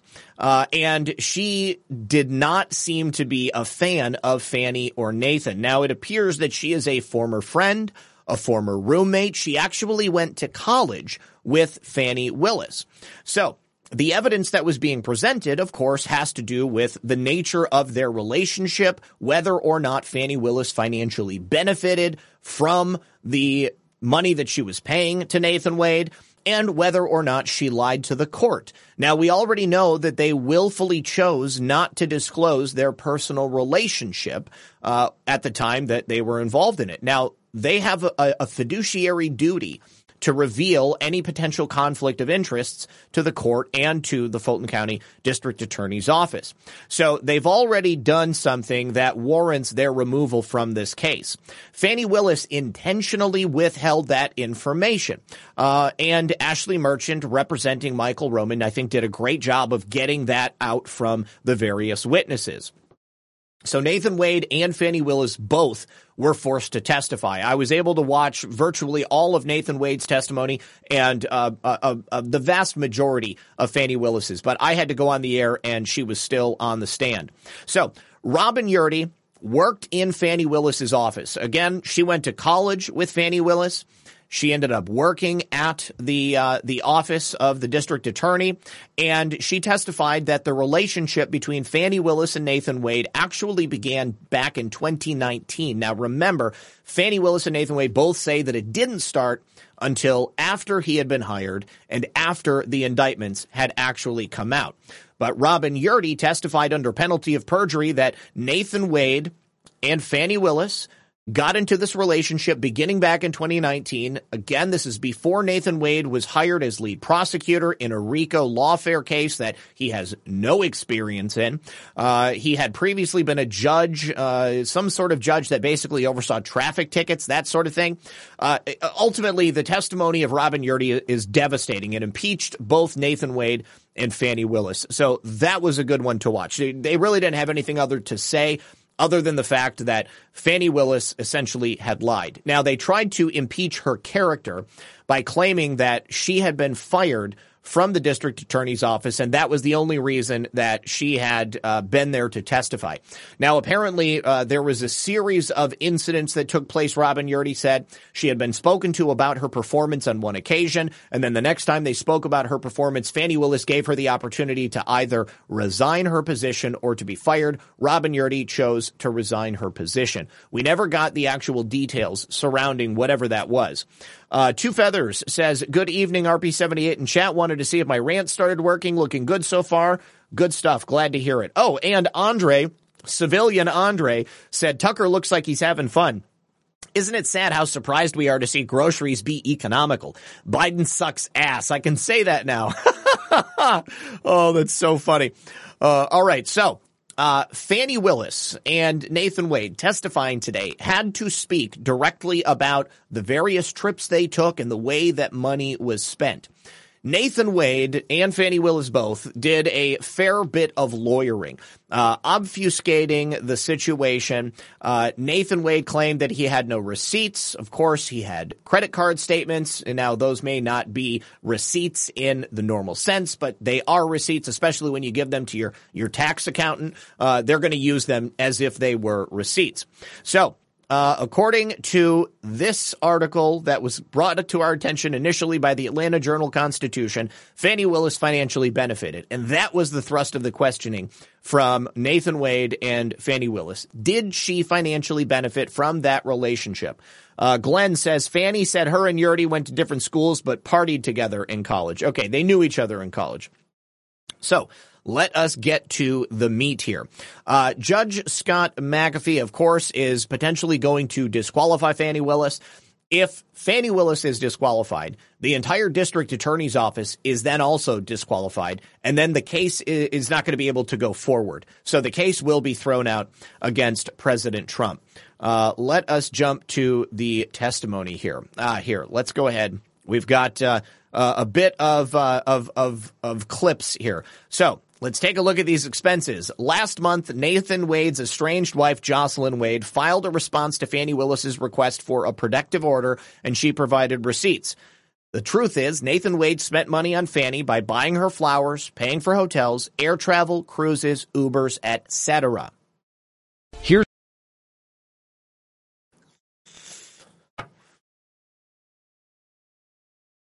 Got to get past these commercials. Let me say this. Let's take the Belize trip, for example, since Okay. you started there. That was a birthday gift to me, so I paid nothing for that trip. Zero. Okay. So the, the charges that are on your card, she gave you cash for? She did. Okay. So all of the charges. Excuse me, Your Honor, but the witness has finished answering the question. Oh, did you have more? I did. Okay. Um, I, I wanted to get into the, the charges on the, the, the card because so traveling with her um, is is a is a task. You can probably imagine the uh, attention that that happens. So for safety reasons, um, she would limit her transactions. Um, I mean, imagine trying to walk through an airport or sit at a restaurant or do anything. Um, so th- there was no, there's no attempt to con- conceal. It's a credit card. Everything is here. So And, and that's not what I asked. okay, Um, what I asked was the charges for Belize in March 2023 on that credit card. Those are things you purchased to go with Miss Wa- with Miss Willis to Belize. Those are those are things that we booked with my card that she paid. Yes. Yes. So You Nathan Wade, the whole time that he's being questioned, he's talking about Fani Willis as if she is some freaking superstar uh, like, like, like she's being hounded by paparazzi. When she goes out in public, people mob her. Her safety's in jeopardy. She's got protective custody around her at all times. Remember, there was that safe house that was rented. She claimed in her testimony that things are so bad that she can't even stay at her own home. She just allows it to be there. Now, Nathan Wade, of course, uh, had previously stated that, you know, they, they were splitting things. Uh, Andre, yeah, t- t- t- today, Junior, Nathan Wade was spending money on Fani Willis. He was buying her all sorts of things. We have the receipts in the form of these credit card bills. Anytime money is spent on a public servant like that, that's going to count as if it is a gift. So by the very nature of the way that it is cataloged, it's going to be a financial benefit. Fani Willis never claimed any of these things. And most importantly, she never kept receipts on reimbursement to Nathan Wade. And although it got, it took a long time to get to that point because they were lawyering the entire time. Um, it did come out. It definitely came out. There was no receipts. All we have is Nathan Wade making expenditures and Fani Willis supposedly reimbursing him 100% in cash. This, my friends, does not pass the smell test. We've got thousands of dollars in expenses that Nathan Wade used from his credit card, from the money he was making from the county, and he spent it on Fani Willis. So they were both very uncomfortable throughout the entire time. And Fani Willis herself was, uh, I would say hostile. Uh, she did not want to be there, and she kept trying to go outside of the boundaries of the questions. Um, but this was an uncomfortable line of questioning here because the whole aspect of when the relationship began. I mean, you know, how do you define a relationship? Uh, you have a personal relationship. You can be friends with someone, you can be coworkers, or you can be in a romantic relationship, and that denotes sexual activity. So uh, they wanted to find out when this sort of change to their relationship came. Uh, and so Wade made the admission uh, during cross examination uh, that Fani Willis paid him cash, not because uh, he asked for it, but because she's a strong black woman and she did not want to feel like any man was going to be taking care of her. So as he is being questioned about his sexual relationship with Fani Willis, this is how it went. Under your testimony, uh, you would have said that she had also entertained you. Isn't that correct? Yes. And so your answer to this interrogatory is false, is it not, sir? No, it's not false. Okay, Uh, it- well- here, here's another thing. Hate to dance around the. Fani Willis supposedly paid for Nathan Wade to do things. There is no record of that anywhere. Not a single receipt could be produced to show that Fani Wade either paid Nathan Wade back, Fani Willis paid Nathan Wade back, or that she paid for anything at all. The only receipts that are to be had are Nathan Wade's receipts. Now, he also was uh, remarkably, uh, I guess, opaque about the nature and timing of their relationship. According to Nathan Wade, he and his wife Jocelyn agreed to a divorce back in 2015. So in his mind, he said the relationship was dead. I was free to do whatever I wanted because I guess his wife cheated on him back in 2015. So he says Fani Willis and I never had a relationship while I was married, even though they were legally married.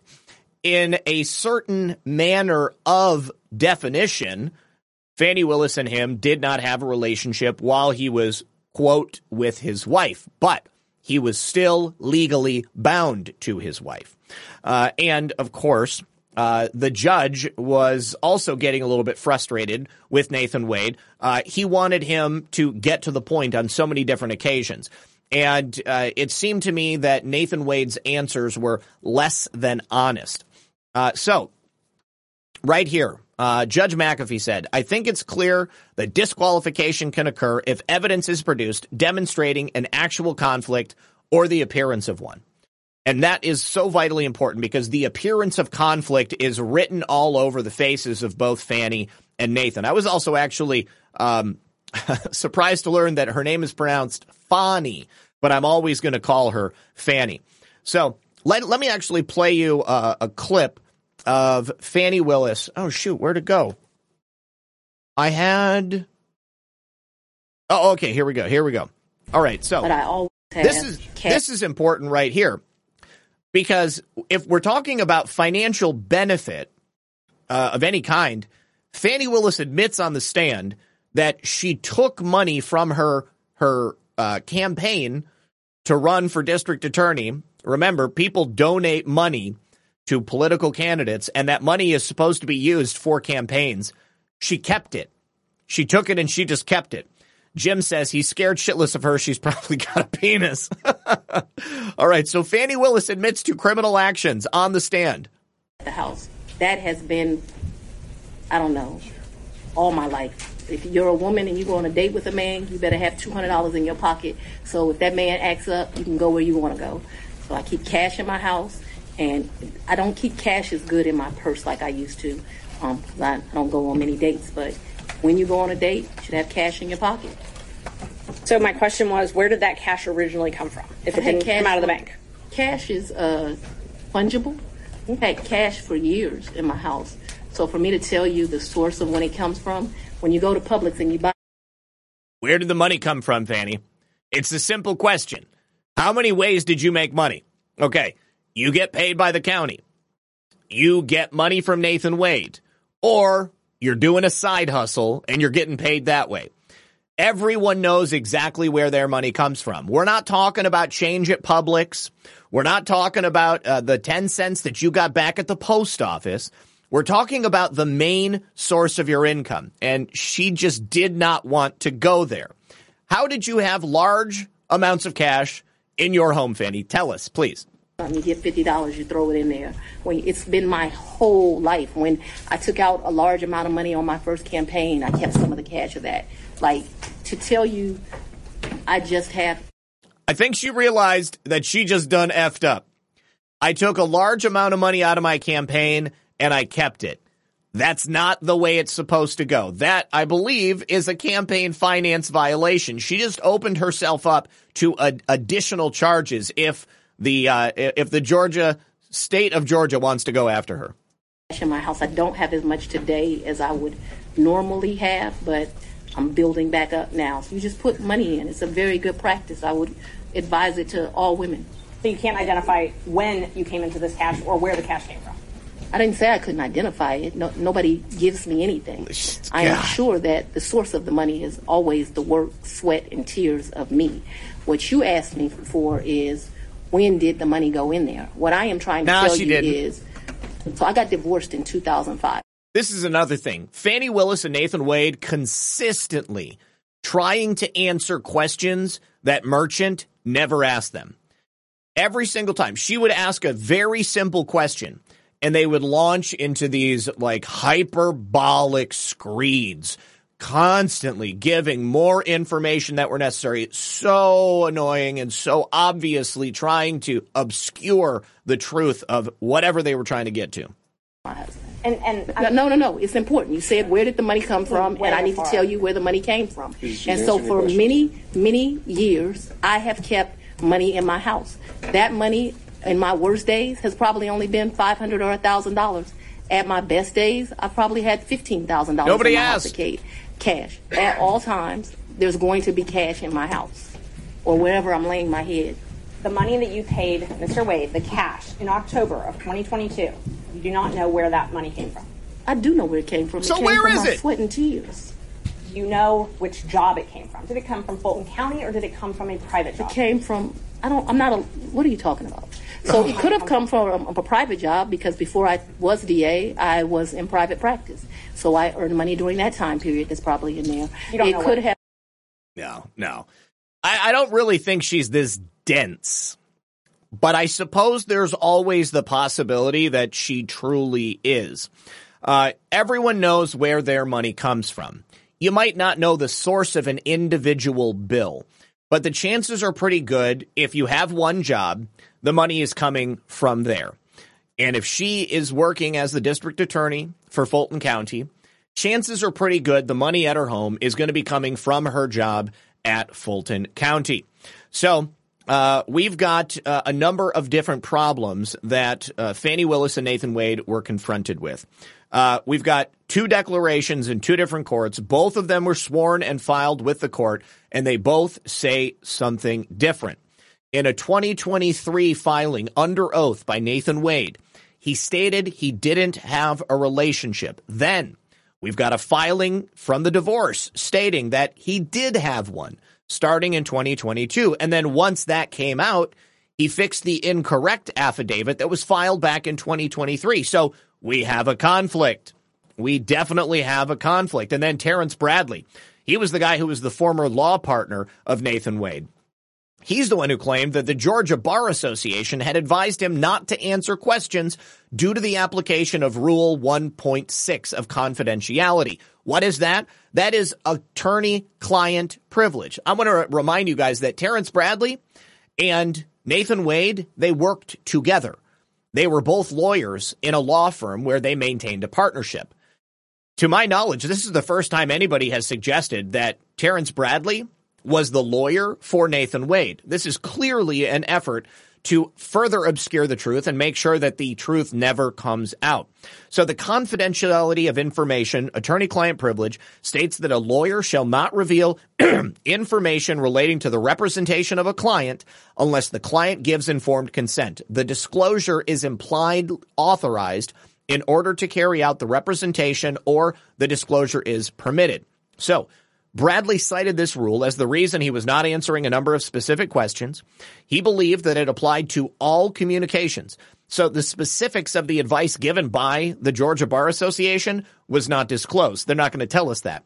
But it led Bradley to request an immediate review by the Supreme Court. Now, the defense for the DA's office argued that the bar's advice prevented them from questioning Bradley. I'm sorry, the defense, Michael Roman, uh, said that it, it prevented the uh, lawyers from questioning Bradley effectively. Uh, and Ashley Merchant, again, she was the superstar attorney for Michael Roman.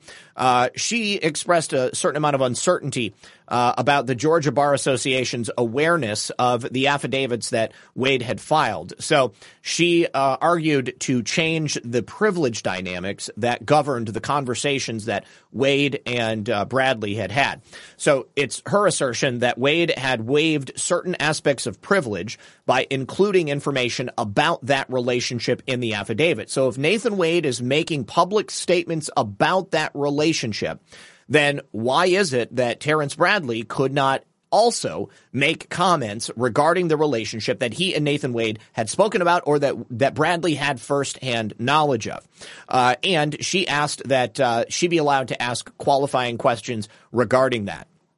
So Wade should not be allowed, as argued by Merchant, to selectively disclose information and avoid asking questions about it. Uh, so that privilege, she argued, should either be fully upheld or, wa- or waived. And in terms of this current situation, if Wade is able to discuss the relationship on his own terms, obviously that's unacceptable because we need to know what the truth is.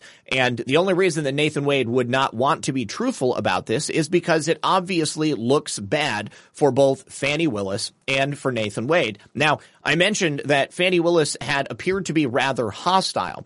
Uh, when she took the stand, she was immediately sniping and biting and coming after Ashley Merchant. She was arrogant. She was defiant. Uh, and she, the way that the merchant wanted to question her, uh, the judge essentially gave her the permission to treat her as a as a hostile witness. Now, Fani Willis said, I'm not a hostile witness. I very much want to be here. Miss Merchant's interests are contrary to democracy, Your Honor, not mine, but the judge corrected her and basically ended up taking a recess to give her a stern talking to so that she would come back and answer the questions and stop giving so much lip. So, when asked about when this relationship ended or if it had ended, Fani Willis said that the relationship ended in August of 2023. So then she was asked if Wade had ever stayed with her where she laid her head, and Fani Willis lost it because she said that in these affidavits that Ashley Merchant had filed, that she had insinuated or suggested on multiple occasions that Wade and Willis actually lived together. And she was screaming, she lied, she lied. She was shouting and she was really upset about it. And that's the point at which the judge asked uh, to take a break. So Scott McAfee came back. He admonished the court after everyone returned, and he said, You're either going to do this right or we're going to hold people in contempt. So let me see. I'm going to see if this is a uh, this is the full four and a half hour uh, uh, hearing here. So obviously we're not going to go ahead and watch that. So fireworks today, absolute fireworks today. I, considering the fact that all we need is the appearance of impropriety, I think it's quite clear that that's exactly what we had. Uh, I'm waiting now to see what Judge Scott McAfee has to say about this whole thing, and I am no doubt going to have more information to bring you guys tomorrow. Uh, let me say thank you to Dot Kenny. Dot Kenny says a little something toward you and your wife's next steak night. Steak night. We love your authenticity. Happy Valentine's week. Thank you so much. Fredo, good to see you. All they did was filibuster the entire time. It was so annoying. I tell you what, though, I wouldn't kick that lawyer, Ashley Merchant, out of bed for eating crackers. And then Trisha says, I'll add uh, to that, I'll add $20 for that belated birthday dinner for Lisa. Thank you so much, you guys. I really appreciate it. All right. So in news related to Donald Trump's other cases, we now have a, uh, a scheduled for the Alan, Alvin Bragg trial in New York. What's interesting is that this trial has also been scheduled at the same time as yet another trial. Uh, so it's maybe going to present a bit of a conflict in each of these courts. How is Donald Trump supposed to be in two places at once? I also think that this is the weakest of all of these cases against Donald Trump. It's blatantly political. Uh, and this, uh, this ruling places the trial to begin on March 25th. Um, the trial that it's in conflict with is uh, also is that January 6th trial. Uh, that's been postponed. And then now it's going to be, be postponed indefinitely, probably until the Supreme Court comes back. Uh, if it is completely election interference if you say you're going to sit in the courtroom in Manhattan, said Trump's defense lawyer. Uh, Alvin Bragg, of course, charging President Trump with uh, 34 felony counts related to hush money payments he apparently made to Stephanie Clifford. Just want to remind everybody, people pay hush money all the time. There's nothing illegal about it. Uh, and these payments were allegedly made through internal business records, but there was no tax deduction taken, so there was no obligation to file it with the FEC. If you own a corporation, you have the right to pay anyone that you want. Stephanie Clifford obviously would have had to have chosen or to have uh, claimed them on her own taxes. No word on whether or not that's the case. But every single payment was made to Michael Cohen. It was made in 2017 while President Trump was president. And Alvin Bragg has still not explained exactly uh, how he wants to convict President Trump in the charging documents. If you guys will remember, we went over the documents here on the show. Uh, it doesn't really see, it doesn't really read like an indictment. It kind of just reads like uh, a laundry list of things that they don't like and they think that President Trump did wrong. Uh, so we don't know how this trial is going to stack up. We don't know how the arguments are even going to play out. What is it that Alvin Bragg is asking? You know, what is the actual crime here? He still hasn't um, actually you know, spelled all of that out. So I expect Alvin Bragg's case to go absolutely nowhere. We're going to have to see where that goes. Uh, let me see. Uh, Addicted to Drums says, Godspeed, Zak. Thank you, sir. Backdoor Biden says, Happy birthday, Lisa. Thank you, my friend. Glenn MS says, I could be wrong, but Fani said she put in $50,000 to the campaign. And I think there are finance rules that allow repayment of loans to the campaign. There are. If she said that, uh, then yes, that would be the case. Um, but uh, I don't know. I haven't seen anything on that, so we'll have to see. Like I said, I had to walk away uh, before Fani Willis had finished her testimony.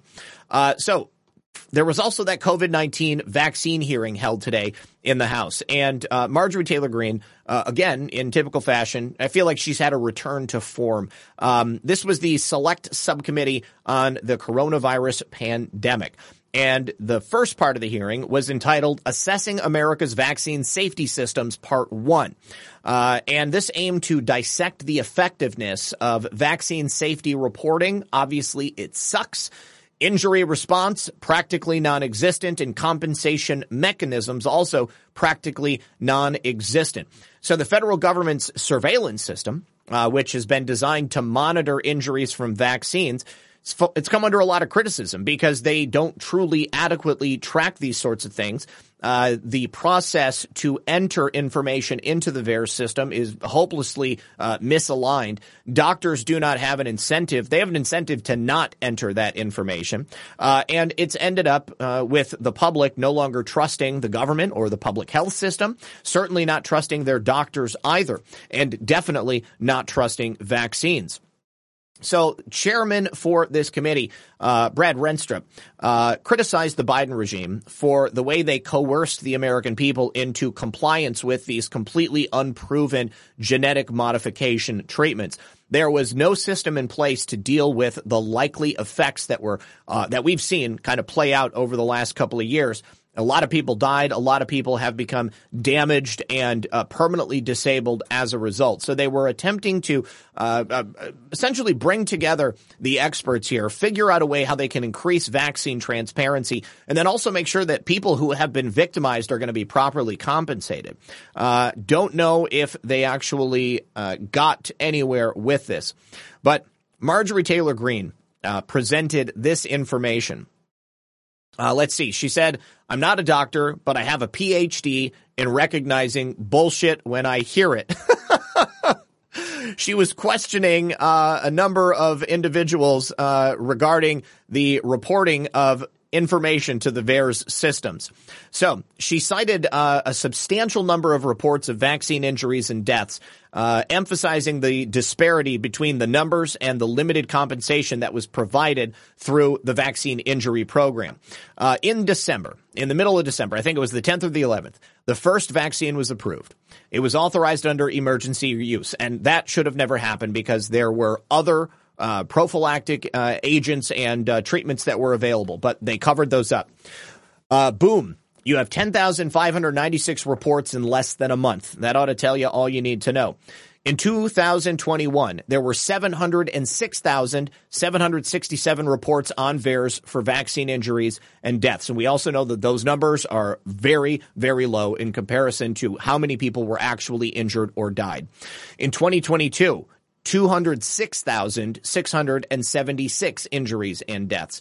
And in 2023, the numbers went down because the mandates stopped. So let's talk a little bit about vaccines here. We have reports of deaths, 18,372. Permanent disabilities, 17,842. Hospitalizations, 86,452 emergency room or office visits 315,048 and serious adverse events 113,449. This is coming from the Congressional Research Service about VAERS. They track all kinds of injuries, miscarriages, heart attacks, myocarditis, permanent disability, neurological problems. It goes on and on. There are reports from people being forced to take vaccines. It never should have happened. So you know, this is a step forward in the right direction. I can only say that I hope the people who were injured by these vaccines forced upon them uh, finally get the compensation that they are due. All right, you guys, we're going to go through these final thank yous over here with our friends at pilled.net, people in the foxhole. And before we do that, I've got to show you something really cool. Take a look at this. This was sent to me by a viewer of the program. He had a custom vinyl lettering kit for my website, redpill78news.com, and he put it on the back of his Dodge Neon. And uh, I think it looks pretty cool, pretty cool. He said it didn't cost him very much. It was like five bucks or something like that. Uh, so I thought that this was really, really awesome, and I just wanted to say thank you to him. Uh, I, I, you know, there was somebody else who uh, had created uh, a Red Pill 78 license plate. And the only reason I didn't show that is because it tells what state it's in and then people would be able to figure out their, that person's name and stuff. So if you're the person out there with the Red Pill 78 license plate, thank you very much. I hope you're still out there in the audience. Uh, thank you very much to the Patriot in uh, Texas who put this on the back of their car. And uh, if you guys do something like this on your car, uh, then by all means send it to me and I'll I'll share it out. I'll I'll I'll show it to people. All right, so let me make sure I've got everything over here at Rumble. I'm pretty sure that I on making his transition to civilian life. Um, also, uh, I think it was uh, I, I, met someone at Gart, and uh, we said we were going to get together for lunch, and I can't find the email that they sent me, and his name started with a K, uh, and I know that it was like initials. and I can't find the email. And I'm making a plea to see if you're out there. If you would please send me an email and say, "Hey, it's me. I live locally. We're going to lunch, and we can set this up." Because um, when I got back from Gart, I had a lot to do, and uh, it just was not possible. So I want to make good on that promise, and I want to go out to lunch with you. So hit me up. Um, let me see. Uh, let's go over here to the foxhole, and I'm going to pull this up on screen so that uh, everybody can see these. There we go. Okay, why can't I see it? Ah, there we go. Okay, so need to make it a little bit smaller, but that should be good. Okay, thank you to Boise Blanc. Thank you to Thick Ray. Says yes, I can't wait to get home. Thanks, Zak. Uh, Lieutenant Cooker uh, just gifted a uh, bronze tier subscription. Debbie Roush claimed it. Awesome. Net folks one, thank you. Thick Ray says five o'clock drive home is the best. Hashtag truth is loose. Thank you to Sean Joe. Polly says I appreciate you. I appreciate you too. Good Dog 45 says keep on trucking, Zak. Thank you very much. Moss Dog 7 says you to man. I appreciate it. Sean Joe, thank you for the cookie. Just Duckies, much love and good to see you. Uh, CL Goober, thank you for the hugs. Liberty Bells says, much love, Zak. Blessings to you and TPHF.